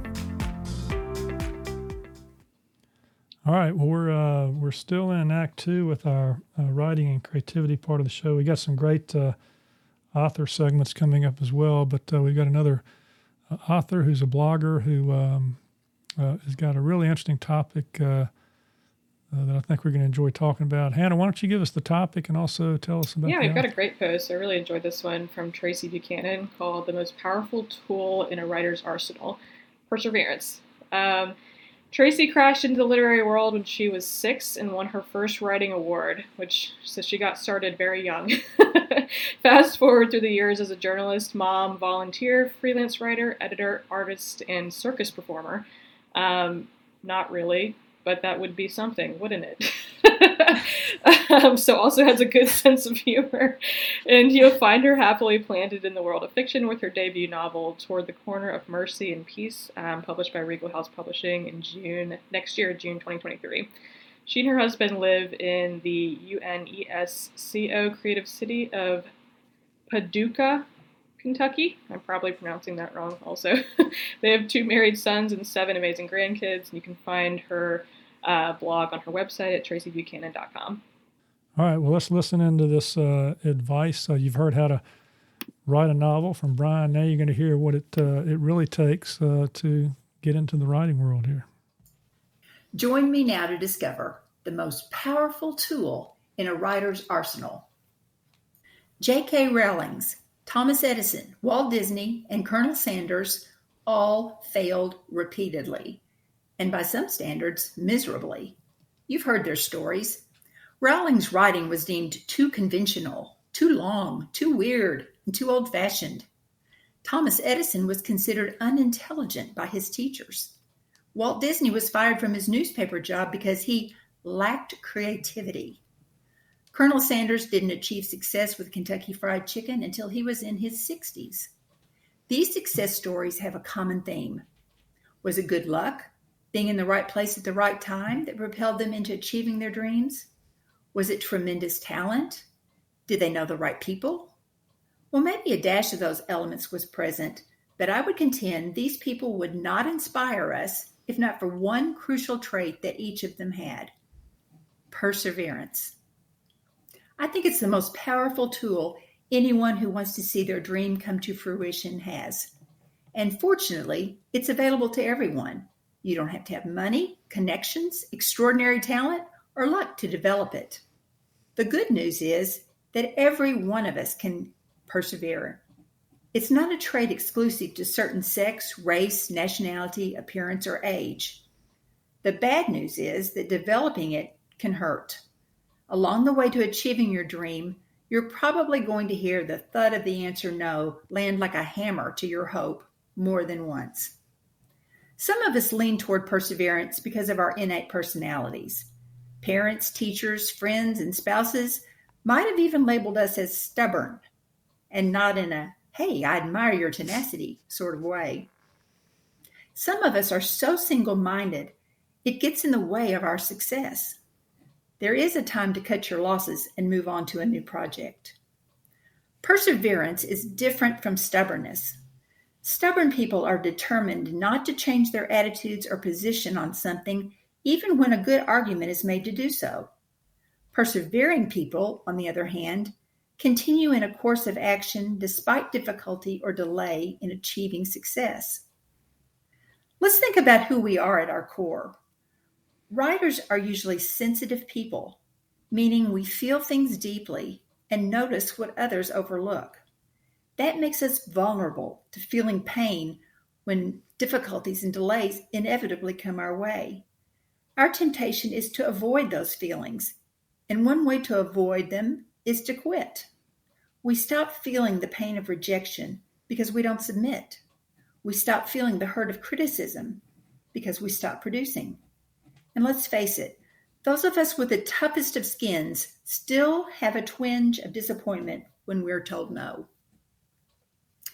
So, how can we writers develop our perseverance muscles? Fortunately, I'm an expert in perseverance, so it's your lucky day. I've been a writer most of my life. I'm 62. And like everyone, I've endured no thank yous and maybe worse, complete silence regarding my writing. I wrote anyway. I got tougher, stronger, better. You can too. Here are three ways you can increase your ability to persevere. Number one, learn from setbacks. Accept that rejection is part of the writer's life and use every no as a navigating tool. A pattern of rejections may mean your piece isn't ready. Ask yourself and others how your writing could be improved, and don't resist criticism. Consider rejections setbacks, not roadblocks. And really, they aren't even setbacks because you eliminate something each time. As our friend Edison said, I have not failed 10,000 times, I've successfully found 10,000 ways that will not work. Number two, remember your reasons. I write because it's my passion. I love it when the words come fast and furiously. I also love it when I must slow down to let ideas simmer. But writing's not only my passion, it's meaningful to me. Reflect on why you're writing and evaluate the purpose of your work. Passion coupled with purpose is unstoppable. Number three, enjoy the process. The fact is, you're not going to persevere if you're miserable. Reframe negative thoughts and evaluate why you don't enjoy a part of the process. Reward yourself when you do something you don't especially want to do. Chocolate can make you love almost anything. Just saying. So, writer, can you relate? Are you too weird, not smart enough, lacking talent, or too old? And are you ready to prove the critics wrong? Don't give up. That's step one. All right. All right. Can you relate, uh, co-hosts of Charlotte Readers podcast? Oh yes, for sure. I mean, what writer can't? You know, every writer faces rejection. I think. I love that she used uh, Colonel Sanders, the fried chicken mm-hmm. guy, as an example in this. Like, as an avid eater of fried chicken, I'm like, I I didn't know that he didn't get into it till the 60s, actually. So she also yeah. had a lot of great quotes in there too. I loved the Edison quote about, you know, you he didn't fail 10,000 times. He figured out different ways it didn't work 10,000 times. You know, just kind of mm-hmm. altering your perspective on some of the harder parts of writing, I think, is really crucial to kind of moving forward. Yeah, I found this, uh, you, know, very uh, inspirational to listen to. Um, it's another kind of pep talk, like like Brian gave us as well as writers, uh, because when you get into this insular world of writing, sometimes you're sort of all by yourself until you finally have something come out, and you either get uh, good nods about it or uh, bad nods about it or whatever. But um, you know, writing can be lonely. So this idea that uh, you're writers sometimes second guess themselves, and when they get that uh, feedback that's uh, negative. Um, it does take flexing those perseverance muscles. I just um, I love those thoughts. Uh, what what did y'all what did y'all think about uh, the the three tips? Uh, learn from your setbacks and use the word no as a roadblock mm. as, as, a roadmap. Yeah, I think that idea of like um, one thing she brought up in her tips was to to learn from you know the setbacks that you face and to take those on and, and look for anything constructive you can get out of them. Um, and she also drew a distinction between perseverance and stubbornness which i think is really useful because you do have to persevere as a writer and you're going to face rejection whether it's people you know outright rejecting your work and not wanting to publish it or bad reviews or critical feedback or whatever it is. Um, and you have to be able to persevere through that but then you also don't want to be on the other end of the spectrum and just think like i'm a genius and everything i do is perfect and i i shouldn't change you know? You have to you have to also continuously work to improve your writing and, and take on constructive feedback and um, try to figure out if you do have some sort of rejection or, or setback like is there something you can learn from it? And in practice i think that is really difficult to do sometimes. It can be hard to to know like is it just okay this is one person's subjective opinion and i shouldn't really set too much store by it or is there actually something valuable that i can take out of this to improve my writing? Um, so i know that that's something at least for me i'm always kind of trying to navigate is like how do i how do i differentiate between the two and how do i find like when i can actually learn a valuable lesson? Um, but i think it's good to try to balance a little bit of both of those perspectives yeah, I agree with that. I think it is tough because you, you want to stay true. It's kind of like Brian was saying in his post, just stay true to the story that's inside of you. And if that's what you've written and you feel like that's sort of, you know, that's you've you've done that, but you're still not getting the feedback or the um, reviews or whatever it might be that you were looking for, it's kind of hard to kind of decipher. Like, okay, well, is this is this really working for me or how do I change this to make it better or whatever it might be. But um, I think all feedback, if you, and again, I guess going back to perspective, is just if you look at it as something that can help you, um, even if it's just a little bit, like you don't have to take all of it to heart or anything like that, but just kind of like going through the actual feedback or the review or um, whatever your editor is telling you and saying, well, there's probably some truth to this. Um, you know, I think it, it really can only make it better. Yeah, and there are really two aspects to what she's saying, at least that I see. One is uh, using perseverance and getting the job done, getting the work done that needs to be done to get that story out. And then there's perseverance. Uh, it's almost, if you think about it, it's it's, it's kind of like, uh, you know, the the beats in a novel. Your your your hero is going to have certain setbacks, right? And if they don't have perseverance, uh, it's going to be a pretty short book. Right. That's true. I mean, you know, if they don't if they don't overcome those obstacles that are placed in their way, they're they're not going to you know succeed. They're not going to you know have that uh, happy ending if that's what the novel is going to mm-hmm. be. Same thing in a writer's life. Um, you know, it's going to take that perseverance. When I love this quote, you don't need to be talented. You don't need to have luck.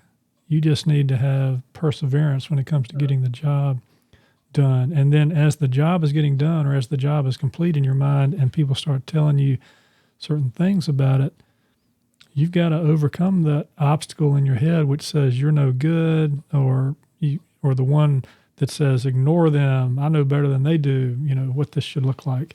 Um, but but be open to feedback and uh, so perseverance has a lot of different uh, animals there and i'd just like you to comment on the her, her second and third pieces here to remember uh, maybe you're not the most persevering kind of person or maybe you're having those setbacks and maybe the the storyline isn't looking too good for you in your own novel writing novel journey. And yet she says what are the reasons why you're writing?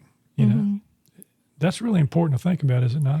Yeah, and I think that also kind of ties into the idea of like how do you differentiate between um, you know, what's just rejection that you don't really need to worry about too much versus what can you actually maybe take constructive advice from is it helps to to start out by having a strong sense of who you are as a writer, what your voice is, what your ideas are, what the work is you actually want to put out into the world. And you can use that as your filter to say like okay is this is there something about this feedback or this rejection that i can use to create a stronger version of what I already want to do and what I'm trying to do? Or is it just that this person has different tastes for me and and they're just not my reader, you know? Um, so I think that can be sort of a good filtering mechanism if you have that strong sense of purpose as a writer and sense of who you are and what you do well. I really like that, and I think that ties into a lot of different conversations we really could have just about being a writer, or really whatever you do. And I, I love the fact that she also had like Thomas Edison and like again Colonel Sanders, all of these people mm-hmm. who not necessarily writers, but everybody kind of struggles with that. Um, you know, the concept of oh, I got to keep moving, even though I'm you know getting all of this rejection or I'm getting criticism and I mean, like the imposter syndrome aspect of it, I think, and that's kind of like you know, uh, where, where you have to sit there and say, well, why do I do this? And I think anyone can say that they have moments like that, no matter what your job is or what you're doing. You're just like, am I really qualified for this? Mm-hmm. Like, why, you know, I'm getting, if, whether it's a bad day or whatever it might be, but really just kind of, like you were saying, Sarah, just having a, a good sense of who you are, um, both, you know, professionally or like as a whatever it might be of what you're trying to say, I think it's really important. So it might just be that that's a daily practice. That's like something that, um, like as she was reading from her post, just I'm thinking, okay, well, how how can you kind of incorporate that idea into your daily life, where you're just actively mm-hmm. thinking, let's keep moving forward. This is how, like, acknowledging how you're feeling. I'm feeling a certain way. But let's keep moving anyway because this is what I love to do. So it's it's an interesting idea. Yeah, another name she dropped was J.K. Rowling, and and think about this: if uh, I mean nobody wanted uh, any books that involved uh, magical characters uh, in castles and mm-hmm. things, and had she not right. persevered, we wouldn't have the right. wonderful, you know, Harry Potter series. She wanted to write that, and she felt like there was a place for it, and uh, so she persevered, and uh, and her voice came through in that regard. So, you know, find what you enjoy writing, enjoy that uh, process. Yeah, just great stuff so far um, today. And uh, we're going to have a quick message. We're going to come back with some author features. For all things Charlotte Readers Podcast, check out charlottereaderspodcast.com. You can find a list of all episodes, an alphabetical guest list with links, detailed show notes for each episode, a community blog, and more. We'd love to have you visit. All right, listeners, we're back uh, with Act Three of uh, today's episode of Charlotte's podcast. We've got uh, some some great author features in this act. Uh, uh, we've got uh, Malika Stevely, and we've we've also got an interview with that Hannah did with Patty Meredith, and we're going to introduce those authors and play, play some pieces from those two interviews. We'll start with uh, Malika. Uh, Sarah, why don't you tell us about Malika since uh, you read this book and uh, we'll work into some what's going on with her. Yeah, sure. So we've got a great historical fiction novel here today, uh, Song of Redemption by Malika Stevely. Um, Malika writes historical fiction, African American, and women's literature and essays. She graduated from Cal State University Fullerton, where she earned dual degrees in English and comparative literature and communications. Um, as a former newspaper reporter, she's published an array of articles and interviews with icons such as Dr. Maya Angelou. She's a member of the Historical Novel Society and the Women's National Book Association, which is an association that I'm also in. They have a great um, chapter here in Charlotte. She holds an office position with multiple organizations that promote steward leadership, and she lives in North Carolina with her husband and children, with whom she enjoys singing show tunes at the top of her lungs. and Song of Redemption is her debut novel. Um, a little bit of background about the book. In 1932, a media frenzy ensues when the remains of Danielle, a gifted enslaved songstress, are discovered in the wall of an abandoned mansion on the Swallow Plantation. Reporters learn the nature of Danielle's life on and off the Creole sugar plantation as a rented slave and former child companion of the master's daughter. Uh, Danielle is known for her proficiency in herbal remedies, her beauty, and her likeness on the Swallow and Sons rum and sugar product art. She's flawed yet favored by her lascivious master, Dimitri Swallow, and despised by his wife, Etiennette. Um, she catches the tender eye of a free mariner and business owner, Alphonse Santee, who is instrumental in her thirst for freedom, love, and the struggle to mend her broken family, torn apart by turmoil and Dimitri. Inspired by true events, Song of Redemption is filled with the rich culture of multi parishes west of the Mississippi River. It artfully pries open a window to aspects of pre Civil War life for communities of color that are rarely discussed in detail. This unique blend of suspense, romance, and family invites readers into an unforgettable journey of the past. Um, and it's a really, really interesting book, really gripping, true story. And um, she did some really interesting research into it as well. I asked Malika what drew you to Danielle's story and to her as a character. How did you approach combining research with your own intuition and invention to get inside the head of a historical figure? What drew me to Danielle's story, in addition to its being inspired by true events were her circumstances and the choices that she was forced to make. To be enslaved, yet favored by some of the Creole members of the family for which she worked, and using that to her advantage to keep her own family together while being pregnant could weigh a lot on a 17 year old girl, a girl who had absolutely no rights and had no voice. And generally speaking, my inspiration for writing Song of Redemption came from two places. One, the 1786 slave badge that I have in my possession that bears no name or story about the child, the man, or the woman whose neck it dangled from. And two, the real life construction workers who discovered Danielle's body in the wall. And when they passed away, the story would have died with them had I not learned about it. And so I felt as though I had a responsibility to speak Danielle's name, to share her story, and to finally give her a voice. I combined research with my intuition to get inside the minds of the historical figures in the book by revisiting various parts of Louisiana especially the areas where some of my enslaved ancestors were born. And I looked to their experiences and their dilemmas. And I also incorporated skills and practices that have been a constant theme in, in my own family to this day, such as uh, music and holistic remedies and healthcare and horticulture.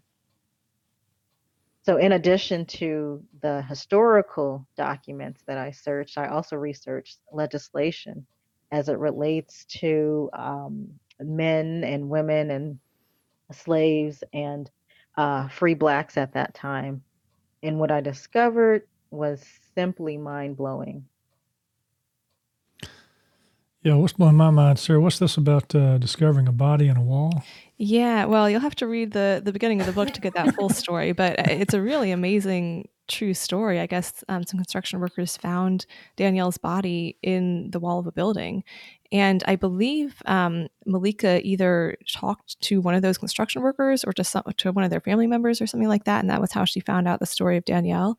Um, so I think it's a really fascinating kind of story about this story in terms of how she actually came to know about Danielle and decided to write this.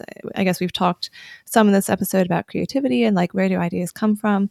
Um, and this was a case where she has some really strong personal connections to this idea. I think her some of her um, family ancestry is in that kind of Creole culture and part of the country, and she has this tangible um, object of like the the slave badge that she has in her possession, and the actual connection to Danielle's story. And so uh, that seems like that must have been such a powerful motivation to to research this woman and write and kind of imagine who she really was. So mm. um, I thought that background was really fascinating.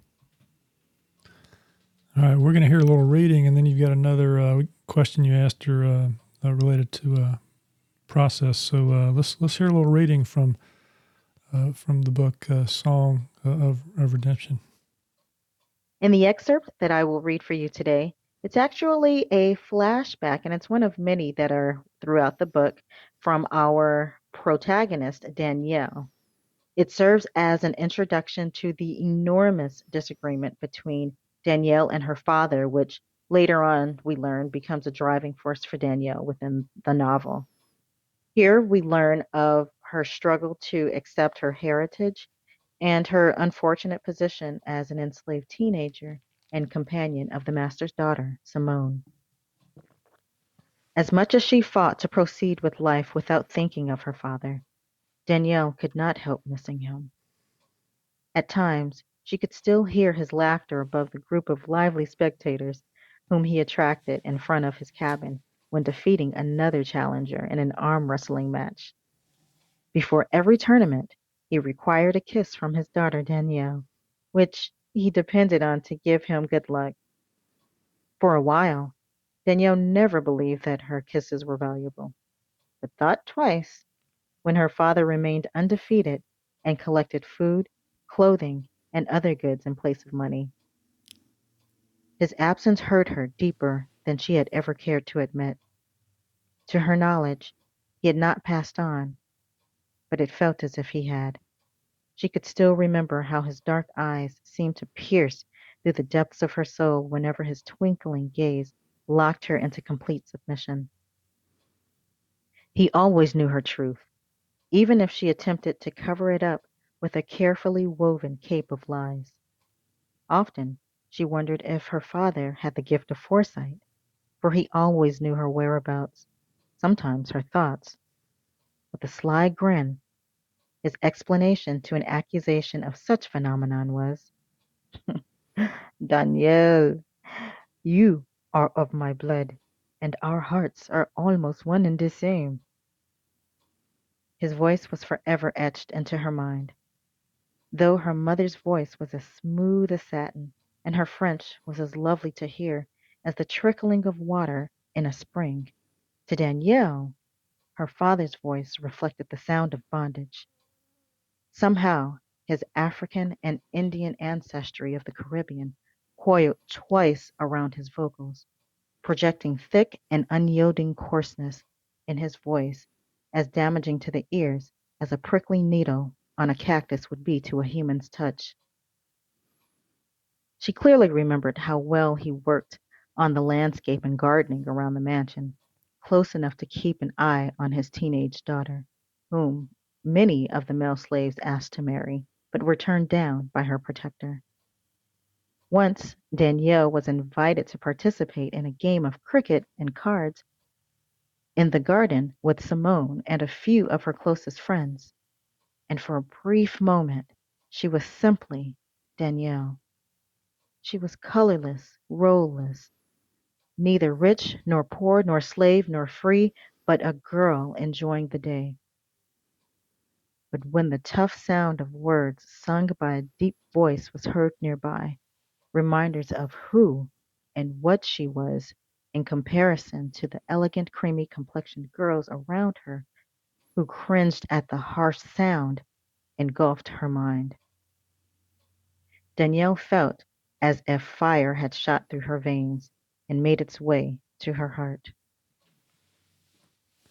That's really powerful. Um, sounds like, uh, I mean, there's an, an engaging voice there. Yeah, for sure. And it's such a powerful story. And uh, the strength of those family connections and the meaning of them, I think, is something that comes through really strongly in the book, too. Um, so I, I, really enjoyed and connected to that part of the story as well. Um, and I also was curious to to talk to Malika about kind of her process with writing historical fiction. Um, so another thing I asked her was, what did you take into consideration in writing historical fiction for a modern audience? What sorts of choices did you make as far as language, making the story relatable for modern readers, etc.? Writing historical fiction for a modern audience is always tricky. I definitely wanted to acknowledge that while the book is pre and post Civil War, we as Americans and as an American society have made steps toward improvement. Definitely. However, there's still residue from our nation's past that has crawled its way into the present. So whether it's women's rights or racism, it's it still remains. Therefore, the book illustrates a few things that are occurring and they're occurring now as a result of what happened then. And it's also a reminder that history repeats itself, but it doesn't have to. In terms of the language, I made sure to add a disclosure in the author's notes because, you know, I wanted it, I wanted the book to be authentic to the time period and so the words and the terminology and ideals were extremely harsh and you know that's just the reality of it.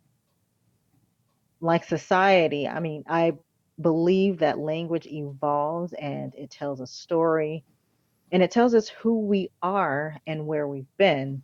One of my goals when writing song of redemption was to remain true to the time period without sweetening it up to avoid leaving a bad taste in people's mouths the characters were created to be products of their environment. Therefore, certain terms you, that are used within the book are intended to reveal to audiences their true disposition.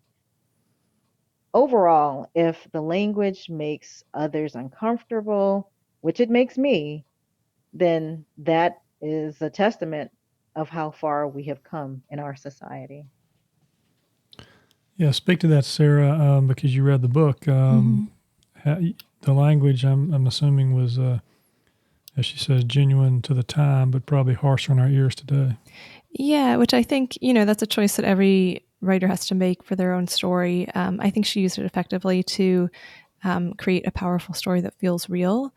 I think with any sort of historical fiction, it's it's interesting because you have I guess, three different sort of layers to it. There's the time and place in which it's set, the time and place in which the writer is working, and then the time and place in which the reader lives who's reading it.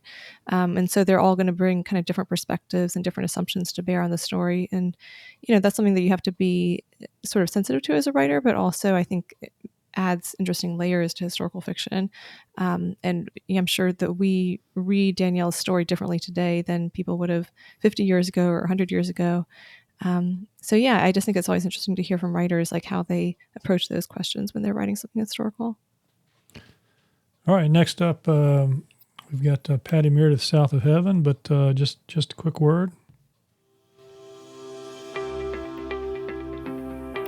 Charlotte Readers Podcast is on social media, and we'd love to have you follow and engage with us. You can find us on Facebook and Instagram at Charlotte Readers Podcast. Check us out. So, yeah, we have Patty Meredith up next, and I loved talking with her. She's such a fun and vibrant person, and you can definitely kind of feel that in her writing. Um, we talked about her new Southern fiction novel called South of Heaven. Patty's stories have appeared in the Appalachian Heritage, um, the Mulberry Fork Review, she has a MFA in creative writing from the University of Memphis and has also studied at Hindman Settlement School, Table Rock Writers Conference, and the Mountain Heritage Literary Festival. She's super involved just in all things North Carolina writing, and she's um, a really fascinating person to talk with just because she's kind of worked in the back end of TV production with writers and all that good stuff. And so she's she's just great. So here's the interview. Hey, listeners. I'm super excited to be here today with Patty Meredith, who is a North Carolina author and an awesome person.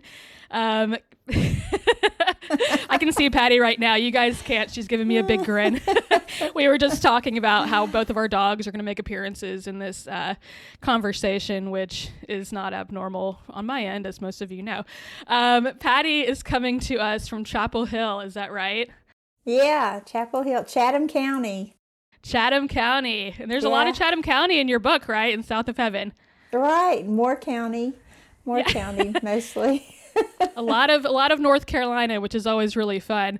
Um, before we kind of dive into your novel, which is South of Heaven, it's a Southern fiction novel. I wanted to talk a little bit about your background because you have sort of an interesting background to me, just with writing and TV production. So I know that you worked as a producer on North Carolina People with William Friday, right?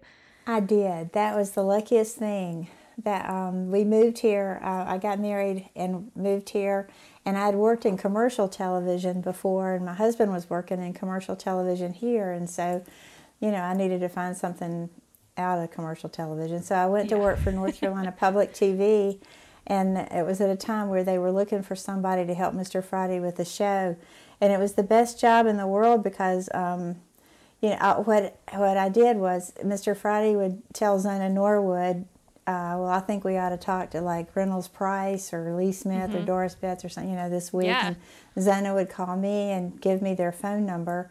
And I'd call them and, and say, Would you like to talk to Mr. Friday? And they'd be like, Yeah. so, you know, it wasn't really hard. Of course. but it was really fun. It was really fun. And he was just absolutely as great as every as you would think. He was just so he was so kind and smart and cared and loved North Carolina so much and he really loved the writers. That was his yeah. fun. You know, he, he always did all the you know, the state representatives and the governor and the educators and all, but he um, he really, really loved the writers. Oh, that's amazing. And so you got to kind of see the back end and how that worked with his conversations with some of these major North Carolina names, right? So I know yeah. you mentioned Lee Smith and uh-huh. I mean, and, how was that and, in uh, terms of just what, you know, did that inspire your writing moving forward? It did. I guess um, moving back, moving here, I, I, I, grew up in Galax, Virginia, but my family's from North Carolina. And, but all of a sudden, you know, and I read the Southern writers. Uh, I worked in Chattanooga after I graduated from college at Virginia Tech. I worked in television in Chattanooga, but I, you know, read and read the Southern writers from North Carolina. And then when I moved here, and all of a sudden it was like, oh, there's a reading at the regulator, or there's a reading at this yeah. school. You know, it was like, oh my gosh, it was. And I, one funny thing, and so you know, getting to know them and see them with the interviews, talking to Mr. Friday and everything. I my job was to meet him in the lobby and walk him down the hall. And then after the show, I walked him back to the lobbies. And the lobby at UNCTV was really long you know so i had some so time to get, get away from me they couldn't get away from me and i remember just saying to fred chappell like so what's the deal what's the secret to writing mr fred chappell that's a good question that's a really well, good you know question. i was just like thinking if somebody could just tell me the they could just tell me the secret you know just cut through the all this having to work on it you know and so what's the said, secret he said he said it's like plowing with a mule, one row at a time. And I'm like, okay. Yeah. you know what? I feel right. like I could. yeah, I could actually hear one of your characters in this book saying that. I think they probably do. I probably lifted it from Fred Chappell's hallway talk oh my gosh, his hallway talk. You should have. You could do a short story collection just on the oh, hallway oh, conversations. I'm writing that down. That's a great idea. that would be great. I would love. It. I'm sure you got so many nuggets from those conversations and just that job in um, general. Did you ever get nervous talking with some of these? I was folks? totally always nervous, but the gift of that was I was always like, Ugh. but I mean, just seeing them laugh with Mr. Friday and just realize they're just really nice people. Yeah. You know, just ex- really kind people. And oh so oh that gosh. was um that was really fun. That's really amazing. Do you ever feel like So, you know, you've worked with writers, you worked in the back end of TV, and that's a pretty creative job as it is. I would even say just like, you know, being around those kinds of people is so inspiring in general. Um, it's something I really like about this podcast too, is just being inspired by writers. Um, do you feel like you can feel, you know, just your relationship with being a writer versus being a TV producer and that kind of thing? Do you kind of feel like those go hand in hand in the end? I hadn't thought about that, but that's that's cool the way to think of it. And but and and really the greatest gift of um, and I don't even think of myself as a writer. I feel my I, I consider myself. Why do you think that is? I want to be. Why do you think that is? I'm a trying to writer, but um, I like. But the thing is, the whole journey of trying to write and taking the workshops and going to the readings and um, I went back and when we lived in Memphis and got an MFA in creative writing. But the greatest thing about it was being able to hang out with with writers, right? And to be you know, and the people you get to meet and call friends like Darnell Arnold and Georgann Eubanks, and you know, just Mhm. people that you're like you really admire, and then you get to hang out. So if anybody out there wants to hang out with writers, just write. And come on, Just it's really write and, like- fun. Come to the workshops. yeah, well, and you're you're a pretty avid and uh, active participant in the North Carolina writing community. You're always at Table Rock Writers Group and all that kind of stuff, which is later this month, right? Right in August, I'm excited about that. Yeah. Yeah, so I guess rolling off of what you just said for writers who are kind of looking to, you know, for that introduction to North Carolina's writing scene, that's such a great way to do it. Um, Georgann and Donna Campbell run that whole or whole deal up there, and it's just beautiful. Um, and I can't imagine how many creative experiences you've had in that area. and that, and um, when I moved back here, a friend of mine from Winston, Catherine Milam, connected me with uh, Marjorie Hudson and the Kitchen Table Writers. Mm-hmm. Another and great that one. meet in Pitts and yeah in Pittsboro Yeah. and so that um, that was amazing and I think I would really credit that being in the Kitchen Table Writers workshop with them for helping me finish this book. So when I Oh, moved great. back, so Well, so, special yeah. shout out to Marjorie Hudson. Um, Yeah. She is a force in her group. Yeah, I mean, I can imagine that that was something that really helped push your work Yes. forward. I mean, it's it's it's. I feel like that we've talked about that a lot on the show too. Just how being a part of a writing group really kind of helps. I mean, it's really important, you know. And my dogs are agreeing with me. Your Can you hear dogs I'm gonna send them to a writing group, see what they come up with. Um, so let's get into the book a little bit. So, South of Heaven, I love this book so much. Um, I love Southern fiction. I think it's one of the best genres, and I think uh, you know while I was reading it, it was a lot of emotions kind of come through because it's a family story, um, but a little bit different, right? So you have sort of a an interesting group of a cast of characters who don't exactly get along in Right, the beginning. right. So the, the characters are great. I mean, you have t- the two sisters who are, you know, kind of leading the story. So Leona and Fern. Tell me about how you kind of crafted their relationship and their characters in general. Well, it was. It's interesting. I was at, at another workshop at Hindman, Kentucky, uh, years ago, and um, I had this. I was just write, writing in a workshop, and I had this scene come to me where it's a, a young boy um, in a patch of bamboo. I could just kind of see this kid in a patch of bamboo, and he was he was talking about how his father was missing in Vietnam, and that was the fir- the beginning of South of Heaven, and that was Dean, the character Dean, and so um, I knew that he was he was looking he was thinking about his dad who was missing and he was wondering if the bamboo was the same in Vietnam. And I realized that that bamboo was the same bamboo that was in my grandmother's backyard in Carthage. And so from that one scene I had Dean. And so then you start talking to Dean like who you know trying to find out about him. And then you find out about his mom, his mother, you know Fern, his mother.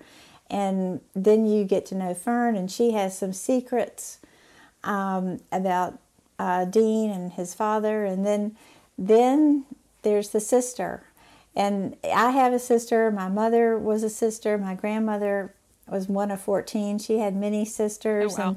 And, you know, you know my friends all have sisters, you know, and it's just a very special relationship. It is. You I know, have a it's your best mm-hmm. friend, and it's the person who knows exactly what your button, where your buttons are. You know, Yeah. and so it's all, it's everything. And I wouldn't take anything in the world for my sister. And so I knew Fern had a sister, Leona, and that they were very different, and and that there was some angst there, that they were estranged, and just in the their conversations, I guess I learned about Leona just from putting them in a situation, putting them together and listening to them talk to each other. And I realized that Fern was very defensive, you know, with Leona and with her life. And um, the characters really deserve all the credit. They told me the story. They're um, uh, they talked this to me this morning about being with this podcast with you. They were giving me pointers. they are with me all the time. you might have to write a sequel then. I know. And of course, they have. You can imagine that Fern and Leona have very different advice, but um, but yeah, just let just letting the story kind of come to you, and with the characters, letting them talk to you and listening to what they have to say. And so you mentioned secrets, um, and just like the the role of secrets in their sisterhood and in their family in general. Really, um, there's quite a few, you know, more difficult themes that kind of relate into that. Just the secrets they've kept from each other. So whether that be like in a marriage or alcoholism, um, hiding that, uh, you know, just just general dysfunction. Do you have which character was the most difficult for you to write about? I think the the one that the person that was most difficult was Leona because I didn't want her to be a stereotype. I didn't want her to be just a I mean, this one friend of mine said that Leona's a piece of work, you know. you know what? I thought the exact same thing. It's, but it's funny. In the beginning, she is. You're just thinking, yeah, gosh, she is just a pain. But She as it is. goes on, you know, you kind Right. of like it, You it reminded me a lot. Yeah, the dynamic changes because the secrets Yeah. come out, um, and I, I guess that's kind of the beauty of this story too. Or one of the great things about this story is just the there's sort of a mysterious, like a mystery tied into their their family and their relationships. And so as you kind of learn more about Leona's life and her experiences, and um, you know, there's a couple of twists that happen in her life for sure. You kind of Yeah. feel more empathetic towards her. Um, Right. But it is interesting. You know, at the beginning, I'm like, gosh, this is a rough character. I have to. I had to ask about her because I had a feeling it might have been kind of. you know, Right. grueling to write about her. yeah. And my sister was like, Would you please tell everybody that I'm not Leona? And I'm like, Yeah, you're not Leona. But okay, well, there, um, there you go but- on record. on the record. But it's it's um and you do realize that she just has she's she's carrying so much and she's Right. trying to protect so much and and it makes you um, I remember going back to Mr. Friday, you know, sometimes at, at with the with things I would be talking about I'd be upset about something and or somebody or something and he'd say, Miss Meredith, what are they afraid of? Oh. And he would always, he had that wisdom to recognize that if someone was angry or someone was acting a certain way, it wasn't out of malice or whatever. It was usually because they were, af there was some Right. And of course, Leona has a lot of fear. And that's why she is so protective and comes across like she does, and insecurity. And so, Right. but she was the hardest to write about to try to make her um, dimensional and not just this, you know, ju- not just the bad person. right. And Doyle's not a bad person either. You know, I didn't, none of my people are bad and nothing happens bad to the emu. So it's all happy time. I do want to talk about the emus. One more thing about fear, though. I one of one of the lines that I really loved in this book, and it was one of my highlighted um, selections, was when Leona kind of she talks about being afraid, and she goes, "I really wonder if it's possible to not be afraid." Um, Yeah. And I thought that was a really powerful line. I, th- I believe you ended a chapter with that, and it was kind of one of those moments where you you close the book and you're like, you know, I'm going to think about this for a little bit. Um, I think it was really powerful, especially in the like kind of where we are in the world right now. There's a lot of fear and a lot of people who are kind of um, because of that fear, just very either defensive or um, kind of push themselves into a hole or you know whatever. And I think uh, it's it's definitely and that kind of leads into so in this book too. There's um, mention it's around when the Bill Clinton, Hillary Clinton, Monica Lewinsky Right. scandal happened, um, and I feel like that kind of parallels what's going on with Leona's life too, and just being yeah. afraid. So she's, you know, you, you really kind of understand, like, okay, what was the role of fear there too? And you kind of see how that just sort of that idea runs through so many different situations over time. So I thought that was a really clever thing to kind of rope in. Hannah, I didn't even thank you. You're making me sound like I thought about it. You're making. Don't act like you didn't. You're giving me too much credit.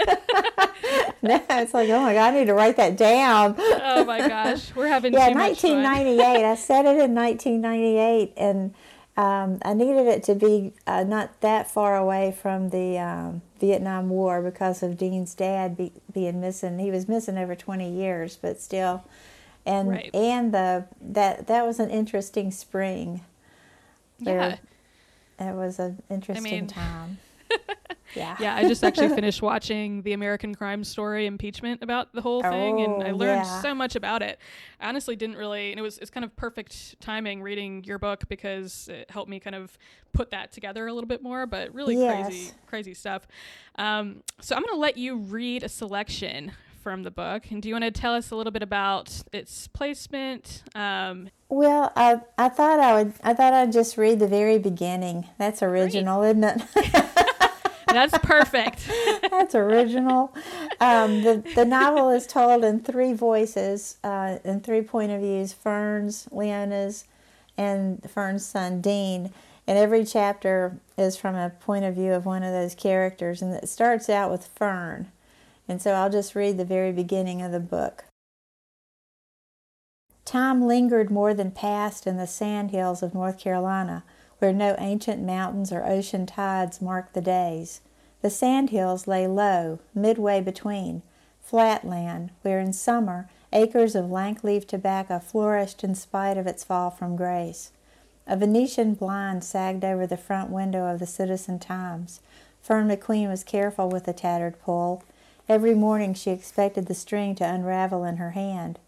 Across the way on the courthouse lawn, her son sat on a granite bench tucked beneath a white oak, a memorial to her husband, Mac, missing in action since the Vietnam War. Dean visited the bench most mornings before clocking in at Frank's garage. We talk, Mama, he said, in my head. Fern had tried to dissuade her son from telling people about these talks, knowing it only brought about more pity from the town of Carthage. But Dean was Dean. Her boy had no secrets. Fern had never held out hope that Mac would be found alive. She'd known he was gone, maybe even before the earnest men in stiff uniforms said missing in action. That was 26 years ago. A woman whose husband had been lost on the same mission as Mac recently sent Fern a letter claiming to know about an excavation site in Laos. She said news would be coming soon. Fern had gotten other letters through the years from groups asking her to sign petitions, join their efforts. She never had. Fern believed Matt going missing was a misery dealt by the hand of God, a misery she'd brought upon herself. She'd thrown all the letters away. With the dogwoods declaring spring, tired Christmas lights still dangled from worn cords along the flat roof line of Moore County's sandstone courthouse. The lights remained year round, being too much trouble to take down and put back up. Surely the strands had been replaced, but in Fern's mind they were the same ones that glowed red and green years ago on that snowy December night that changed everything. It was as if every way she turned, a monument stood to all that she could not undo.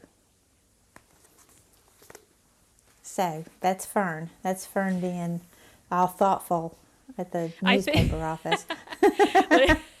I mean, what else do you do in the newspaper What do you office? do? know? What do you do? Yeah. no, I mean, I think that's a really great selection though, because um, thank you for reading that. It's it's perfect. It really shows perfectly what kind of person she is. I think just like, I guess not what kind of person she is, but more of what she carries with her. A lot of guilt, a lot of kind of um, these lingering thoughts and ghosts from her past. So Yeah. she it's it's a good introduction to the book where you kind of get to know like, okay, well, this is going to be a lot of unpacking. Right. A lot of unpacking. um, so, uh, w- I guess another thing too is your family is from Carthage, right? So you can you know that area very well. Pretty well. That's the you know I tell people like if if you're from Carthage, forgive me for making up churches and maybe the roads don't go exactly like that. Because we visited we'd visit Carthage you know for the holidays and in the summer and my, both my grandmothers lived there and my uncle and my uh, my aunt and her husband came back later. And so cousins and so um, it but we lived in Galax and so it was kind of fun to use Carthage as a setting. Uh, Right. you know as so it could be a little a little blurry as far as the real goes you know I love that though. That's really great. And I think again, you know, one of my favorite things while reading this was just how many landmarks and just different locations and roads and media outlets I recognize just Good, living good. in North Carolina. You know, I love the role of the News and Observer even, you know, it's like Yeah. always got to read the News and Observer or this you know, Fern working at the Citizen Times, stuff like that. Um, and I grew up in Chapel Hill slash Pittsboro ish, so you don't read too much about Pittsboro either. and I had Pittsboro in there I know. I loved it. I loved it. Burley's Diner was in there. I thought Burley's that was Diner, great. Burley's Diner, and I couldn't, I just couldn't call the Citizen Times the Pilot because I feel like the Pilot newspaper is so iconic. Right. You know, it's just such a thing that I just couldn't, I couldn't do it. So I had I to totally call it the Citizen Times instead of the Pilot. But my mother got the. We moved up there to Galax when I was one, and my mother got the Pilot newspaper every week. She that was her thing when the newspaper came in the mail because she missed home so badly. Oh my gosh. I know it was weird. Not weird. That's nice. so I have Yeah, one more question, and of course, Yeah. it's about the emus. Yes. So when you pick up a copy of South of Heaven, um, you will immediately see an emu staring back at you on the cover. Um, and one of the storylines is Dean, who we were talking about a little bit earlier, Fern's son. He decides that he wants to, you know, have an emu farm. What what made you decide on the emus? Like, do, do you love emus? I love I emus. do now. I do now. They're a hard bird to love or whatever. But I knew that Dean Dean wanted to be somebody. He wanted to be his own boss. He has some troubles. He has some difficulties. And he works at Frank's garage and he's doing great, but he he's always had he's just yearned to be his own boss and to do his own thing and make a mark. And and really in the 90s it, the, the emu people did think that was going to be the next big thing. I don't know what they were thinking, but it was like, but emu farm, you know, emu farms. That was kind of the the thing. So um, I thought, okay, that's that would be what Dean would would come up with, possibly. I love that. I think that's really unique, and it's impossible to. I, I, it's you, you can't walk by this book, which I, you can't. Uh, It, the the emu just stares right into your soul, and you immediately have to know what it's what it's uh what it's thinking. Yeah. Um, I think that's a really unique thing, and I love that you were able to kind of hop into his brain like that, and just like you know, this is what he would do. This is exactly what Yeah. Dean would do. Yeah. Um, and I actually lied. I have one more question I wanted to ask, just about Okay. writing in general. So, if you would say, if you were to look back on this whole experience writing this book, what would you? What's one thing you've learned um, about yourself or about writing that you wish you had known before you started writing it? Oh, that's a great question. There's so. Um, I don't think I would have finished this book if it hadn't been for the pandemic and the quarantine.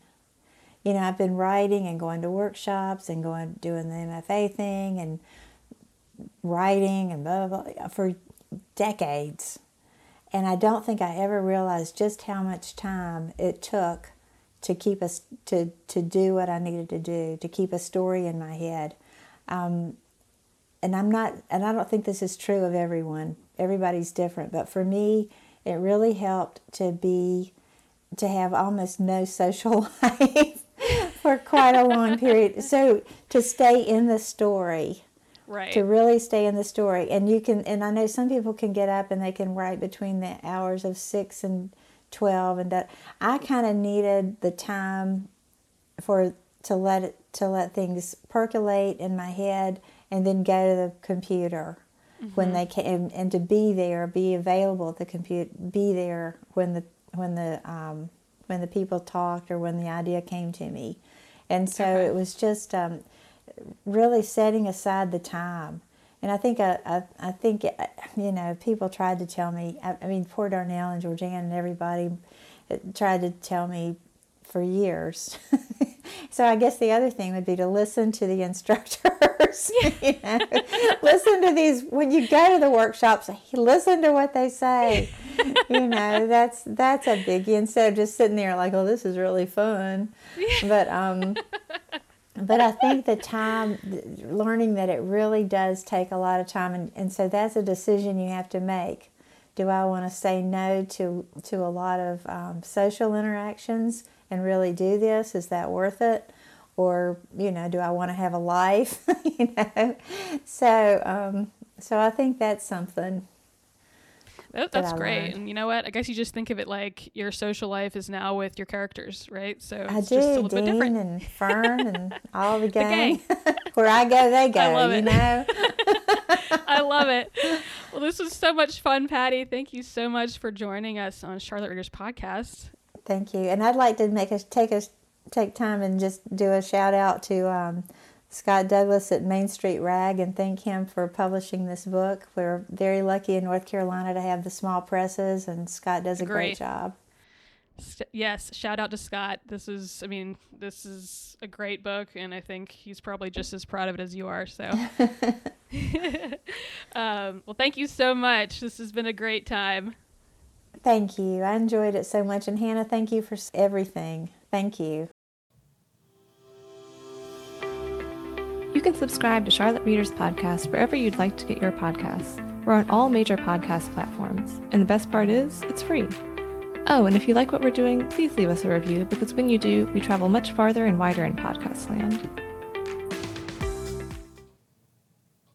Hey, listeners, welcome back to uh, Act uh, Four of this uh, episode. Thank you for hanging with us. But uh, hey, you know, uh, just because you didn't go first doesn't mean you're not uh, really good one. And that's the case with uh, our New York Times best-selling author, uh, Megan Miranda, who we're featuring uh, on the show today. I recommended her book a couple weeks ago, um, having read it and really enjoyed it. the latest novel she's written is called The Last to Vanish. she writes suspense She's, uh, as I said, a best-selling author of number of novels: All the Missing Girls, The Perfect Stranger, The Last House Guest, uh, which was a Reese Witherspoon book club pick.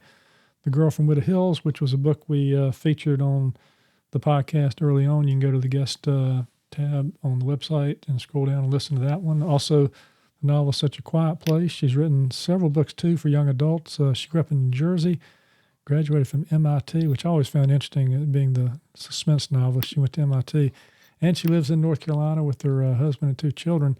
Uh, this story is um, it's very interesting. It's set in a North Carolina mountain town called Cutter's Pass, where Abigail Lovett manages the Passage Inn. It's a small town, close knit community. Uh, outsiders are just that; they're outsiders. Uh, and it's uh, it's thrust into the spotlight when journalist Landon West, who was staying at the inn to investigate the story of what they call the vanishing trail, uh, where people disappear. He disappears himself, and when Landon's brother shows up looking for answers, Abby can't help him but feels the town is closing ranks, and uh, she's you know, she moved to Cutter's Pass 10 years ago. She's got some secrets on of her own, but she's still kind of an outsider, and she starts to find some incriminating evidence that may bring everyone closer to the truth, but she soon discovers how little she knows about her coworkers, her neighbors, or even those who are closest to her. It's a great, it's a great suspense book. I, I really enjoyed it. Uh, Laura Dave, New York Times bestselling author of The Last Thing, he told me, said, The Last to Vanish is Megan Miranda at her finest, an eerie edge of the earth location, riveting characters, and thrills that just don't quit. Love this novel. So um, I asked uh, Megan uh, what uh, what was her inspiration for this story and uh, why she chose to explore the theme she chose to explore in the book. So let's uh, listen to what she had to say. I first got the idea for this book when I was walking on a trail in my neighborhood. Um, it had just stopped raining, but once I stepped inside the trail, it still sounded like it was with the rain falling from the trees. And I started to get this idea for a place where it felt like the past was still happening. And I got the sense of my main character's voice right then and started writing on my phone um, as I was walking. And I was really interested in this idea of a place that had a very notorious history, um, but doesn't try to hide it and instead really embraces that history. Um, and even though this town of Cutter's Pass is known as the most dangerous place in North Carolina, this is not anything that deters tourists from coming. Um, if anything, it makes them want to come because they believe that they will be the one to finally uncover the truth about the mysteries of these seven missing people. Yeah, that's interesting how she was inspired just walking through the neighborhood. No matter, you know, your inspiration yeah. can come from all I kinds love of that she just places, whipped can't out her phone too. She's like, I'm going to get started right now. Yeah. Don't Yeah. want to lose that inspiration. We get it. Yeah, and I, th- I think you know, um, I think uh, you know Brian mentioned earlier uh, this idea of questions, asking questions, and and you don't think of that all the time, but Megan does a good job in her book of having her characters ask questions, and when they ask questions, you start asking Mhm. questions as a reader and wondering Mhm. what it is that, uh, that they're up against. Because Abby, the protagonist, is, is questioning everything about her life and about the people around her, people that she knows well, and and really, you know, it's interesting because the story uh, eventually four people had disappeared. Uh, they called them the Fraternity Four. Uh, 25 years ago, and the town became known for it. And, and I think they have some inn in the town, you know, the last stop in or something, because that was the last place those four fraternity brothers, you know, had a beer before they went off on the trail and then disappeared. Mm. And that brought people to the town, you know, these thrill seekers trying to find out. And then they go out, and then other people disappeared over time. And then the journalist who comes to investigate, he disappears, you know, and then the brother comes to try to investigate what happened. So, uh, re- really nice setup. Um, interesting to me that you find that on a Yeah. neighborhood walk. you know, Yeah. you know, she's got a very Yeah. uh, vivid imagination. So, Mhm. uh, well, let's do this. Let's listen to um, a little reading, and then I've got another question I put to her about thriller writing. But uh, let's hear in her voice uh, some of the novel. I'm going to be reading from the beginning of the book where Abby is working alone at the Passage Inn where she works. He arrived at night in the middle of a downpour, the type of conditions more suitable for a disappearance. I was alone in the lobby, removing the hand carved walking sticks from the barrel beside the registration desk, replacing them with our stash of sleek navy umbrellas when someone pushed through one of the double doors at the entrance. The sound of rain cascading over the gutters, the rustle of hiking pants, the screech of wet boots on polished floors. A man stood just inside as the door fell shut behind him, with nothing but a black raincoat and some sob story about his camping plans. Nothing to be afraid of. The weather. A hiker. I was only half listening at first, his request buried under a string of apologies. I'm so sorry. I'm usually more prepared than this. And I know this is a huge inconvenience, but we can get you taken care of, I said, making my way behind the desk where I had the room availability list already pulled up on the single computer screen. This was the type of rain that drove hikers off the mountain, sudden and fierce enough to shake their resolve when they'd give a second thought to their gear, their stamina, their will. Unlike him, I had been ready for this. The back of our property ended where the local access trail began. It was marked by a small wooden sign leading day hikers on a path to the falls, but the trail then continued on in a steep ascent, pressing upward until it ultimately collided with the great Appalachian beyond. Our guests loved the convenience, the accessibility, that touch of the wild. the mountain looming so close from the other side of their floor to ceiling windows. From the ridge of that mountain, at the T intersection of the two trails, I knew you could see us too. The dome of the inn and the town just beyond, with the steeple of the church pushing up through the treetops. The promise of civilization. Sometimes, on nights like this, they spilled down the mountain like ants scurrying out of a poisoned mound, searching for a place of last resort. Our lights drawing them closer. The first sign of respite off the trail. And you know, sometimes people say, "Well, you know, thriller writers, um, you know, it's just all about the action." But uh, I love the description mm-hmm. there at, at the end of that read. What do you think? Yeah, it's a very atmospheric setting for a thriller, and I liked how the rain kind of played into that. And she talked about that being yeah. part of the setting when she actually came up with the idea too. mm-hmm. But I, I'm, I'm cutting cutting the yard on my uh, my big John Deere, and I run over this uh, ant hill recently, and I thought back to that expression when the ants started scurrying. It's like, uh, mm-hmm. you know, you're up on the mountain, you see the lights, the steeples pushing mm-hmm. through the top of the canopy, and uh, you know it's like ants scurrying out of the hill to try to find you know refuge of a last resort. Yeah, it's a great image. Yeah. All right, so you know we've got uh, a New York Times bestselling author here. So um, uh, look, I'm going to try to find the secret to thriller writing, right? So I ask her this question. Uh, I say, uh, "Hey, M- Megan, as a thriller writer." What do you enjoy most about the process of writing thrillers, and what's the number one tip you have for writing thrillers? So listen closely, folks. My favorite thing about writing thrillers is also my favorite thing about reading them. Um, I love putting together the puzzle pieces and trying to solve the mystery. And when I'm writing them, um, that's also my favorite element is trying to discover what this puzzle is that I'm creating um, and to unwind the mystery, not just of the plot, but the mysteries that are inside each of the characters as well. I'd say my top tip for writing thrillers is to think about the tension that is involved in every different element of the story. So, not only the tension of the plot, um, but also the tension between characters, the tension between the choices that they have to make, um, the tension between a character and the setting. Um, I love to create a setting that feels like a character.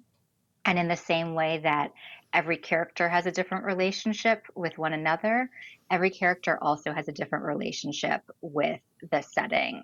And I think that it's really all in the perspective, whether you see a place as the most beautiful place in the world or the most terrifying place in the world.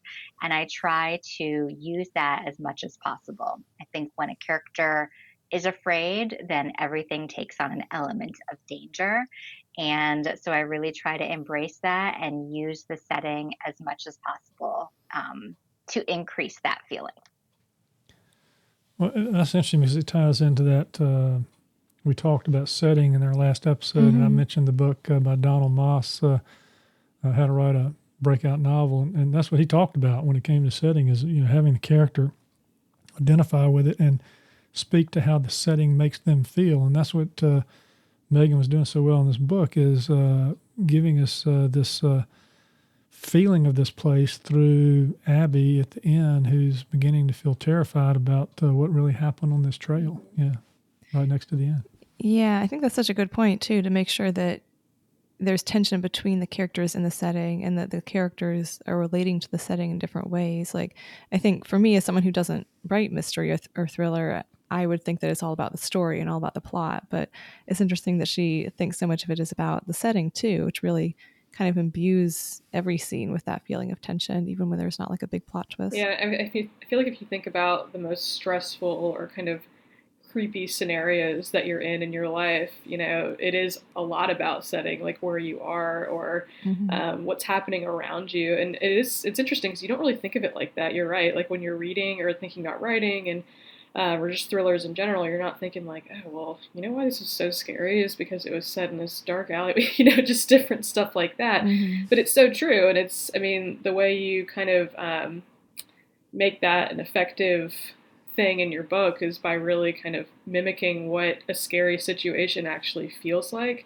it is so much about your surroundings, and I think that's really kind of a clever way to do it, um, and probably just a way that a lot of people haven't really thought about totally yet. But it's I love that.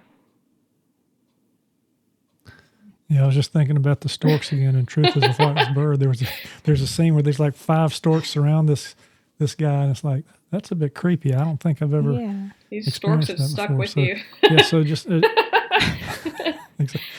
so suspense writers and thriller writers keep keep thinking about that setting. It makes a it makes a huge difference. Stephen King has Oh, certainly gosh, taken yeah. advantage of that. He's great at that. years, uh, has he not? Yeah.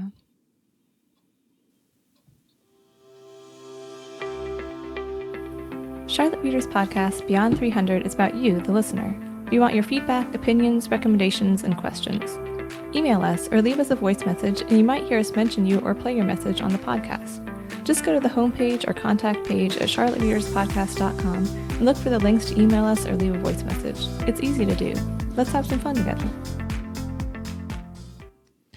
All right. Well, thanks to Megan Miranda for that uh, piece and uh, her her feedback. And now we're jumping into our final thoughts and takeaways and uh, what's coming in the next episode. So, uh, Hannah, final thoughts as you get closer and closer to uh, the, the big day. Oh man, yeah. I feel like with all of these, with every episode, it's like you learn, you take away so much information. It's probably one of the best parts about being able to feature more authors and their blog posts, things like that. Um, I think when, like off the top of my head, the, the things that made the biggest impression on me today, I, I love the post from Tracy on perseverance. I felt like that was just a really light, bright spot. Um, you know, no matter if you're a writer or a reader or, um, you know, engineer, anything at all. I think it's really kind of a cool uh, thing that she was talking about, just kind of keeping your head up and pushing forward. And I, I really loved everything that she said. And, and I loved Megan Miranda, just everything we just talked about with. Um, the setting of thrillers. I'm a huge thriller reader. Like I love reading thrillers. I love watching thrillers. Um, but it's really not something I'd ever really thought too much about. Just like why exactly is it so thrilling, or like what what makes this so scary, or what what's getting my blood moving so quickly right now? And and it really made me think to realize like oh it's it's because of where this is actually taking place. And I think I mentioned uh, the show Blackbird the last time that the last time I recorded, and um, I, I, was thinking about that, the whole time she was talking because it mostly takes place in a prison, um, like a supermax prison. And you're like, well, no wonder these guys are so terrifying because this is in a supermax prison. Um, so I think that's something I'm going to think about a lot just as I'm reading thrillers, which I'm hoping to, um, well, you know, Landis, you told me you're like you're probably gonna have to switch to audiobooks while you're dealing with the lack of sleep. So, um, well, I took your rec- I took your recommendation. Went Did and watched you? the Blackbird, binged it, and uh, yeah, the, the true crime was really interesting. And uh, boy, it was it was creepy. I tell you, the guy who Ooh, played Larry. the uh, the serial killer was a real creep. such a good actor you. though. You're just like, Just oh the- my gosh, his voice, such a crazy voice. But the yeah, crazy show. Yeah, and, and and and I love you know how the FBI stayed on the case and stay persistent. I guess that's why we should probably defund the FBI because they don't ever do anything you know, Yeah. doing right. You know, uh, they don't they don't find missing people. They don't solve crimes. They just uh, you know Never they're found the bodies. Whatever. Yeah. so yeah. So uh, but yeah, I, I, yeah, I love that. Uh, so yeah, Sarah, you take your takeaways. Oh gosh, I think those were all great points. Um, and I feel like I say this every episode, but I learned a lot. um, I, I feel like I got a lot of information here. And um, a lot of our conversations kind of came around to the idea of creativity and uh, where does it come from? How do you harness it? How do you use it? So I think that's just something that is always interesting to think about as a writer is like, where do ideas come from? And none of us can really predict that or pin that down. Um, you just have to kind of grab them when they come to you and write them down. Because I always have the problem where I'm like, oh, I'll remember that because I, I really love the idea when I first get it, and then I don't write it down, and then I don't remember it. so carry your notebook or you know take notes on your phone or whatever it is. Um, but yeah, harnessing that creativity and sort of the flip side of that is like perseverance. Like how do you take that initial spark and then not lose the the joy of it when you're in the slog of trying to write something and you're you know on draft six and it's completely different than it was how it started? And how do you you know keep pushing through to see the light at the end of the tunnel um, so yeah and i also just got great inspiration too out of talking about like the idea of perseverance and hearing about people who made great careers even after significant setbacks and rejection and um, I think that's a story that a lot of writers have experienced in some ways. So it's always inspiring to, to hear that reminder. Yeah, I, I would agree. And my takeaway is that, um, you know, we had some great variety on here, um, you know, with the, the true crime, uh, the, uh, chess player uh, who robbed banks in his spare time, the historical fiction that, that uh, you know, a slave story that was brought to life because of a body found in, in a wall. I mean, come on. And then the Southern fiction where you're, you've got the North Carolina scenery that uh, Hannah so recognized because she grew up in, in that area with that, uh, with, with Patty's. And then you got uh, the, the super thriller. And I like the, you know, one of the things that um, was said about that is uh, enjoying the puzzle pieces, trying to solve, you know, as a writer, trying to to solve the puzzle yourself. I think that's one of the fun parts of writing that I think is uh, creating this puzzle and then trying to figure out, you know, how the pieces fit together because you don't always have those answers when you start writing a book, and it's it's, it's really fun. And of course, I'm going to echo. I, I love the perseverance conversation. I, I like the, Brian's tips on how to write a book. He's well synopsis, but the perseverance idea is something that comes through because I've spoken to a couple of people recently about well, how do you write a book, Landis, and how do you do this, that, and the other, and a lot of it is um, getting connected, uh, you know, getting on newsletter lists, uh, taking classes, but also it's just uh, persevering to persevere, right? So, you know, we'll have to keep after that. So, hey, yeah, so great, great episode today from my perspective. Enjoyed uh, spending the time, and uh, now we're going to turn it over to the melodic voice of uh, our co-host Sarah to tell us what's coming next. Sure. So, in our next episode, in addition to more book recommendations, as always, and a two minute tip from Charlotte Lit, we feature four different authors. Um, we feature Benjamin Gilmer and his book, The Other Dr. Gilmer Two Men, a Murder, and an Unlikely Fight for Justice, a true crime book about what Dr. Benjamin Gilmer found out when he went to work at a rural clinic about the previous doctor at the clinic who shared his last name, a doctor who seemed beloved and respected until he strangled his ailing father what one New York Times bestselling author called a remarkable true life medical detective story. Um, you're definitely not going to want to miss that one. The book is, is really compelling. I'm enjoying it a lot. Um, we also also feature Avery Caswell and her novel Salvation, based on the true story of two young sisters who were kidnapped by a traveling evangelist outside Charlotte, North Carolina. What one award-winning author called a harrowing novel about delusion and determination, faith and grit, good and evil, a stunning debut by an important talent and we feature Sheila Myers in her novel The Truth of Who You Are, a story inspired by actual events and the people who once lived in the Smoky Mountains before it became a national park, where people use stories to hide uncomfortable truths to protect their home and family, what one author calls a sweeping family saga full of love, heartbreak, hard times, and the sustaining power of family. And in our writing discussion, we're going to feature 2022 Gilbert Chappell Distinguished Poet for the North Carolina Poetry Society, Kenneth Chamlee, with his community blog post titled Squeezing the Excess Out of a Poem. And we're also going to have a very fun discussion about writer procrastination uh, using Landis's recent Waitscripts blog post as a starting point entitled Procrastination, a novelist friend or foe. And we also hope to share listeners' ideas about how they procrastinate. Um, so I think we have um, an option up on the website if you want to go in and leave a comment or even record something through SpeakPipe through the, the contact form on our website. Please tell us about how you procrastinate. if you're a writer, I'm sure that you have your own experiences with that and methods, or even if it's not about writing, whatever it is, however, procrastination plays a role in your life. If you have any um, fun stories about the things that you do to procrastinate, we would love to hear them because we're going to be talking about ours. And we're also going to, uh, uh, Sarah's being humble here, but we're going to uh, feature some of her poetry as well. She's going to read a couple of her pieces, which uh, I found uh, very interesting. What's the title of the chapbook, Sarah? Uh, it's called Weird Women, and it's Weird basically Women. about yeah, all the poems are about kind of odd female characters. So I love that. it was fun I, to write. I, I, love the one about the men who think the woman's a witch. So yeah, it's great. All right, listeners. So thank you for hanging with us. Uh, we appreciate you spending time with us today as we uh, uh, focus uh, on uh, books and writing topics and help authors give voice to the written words. Uh, join us next time on Charlotte Readers Podcast.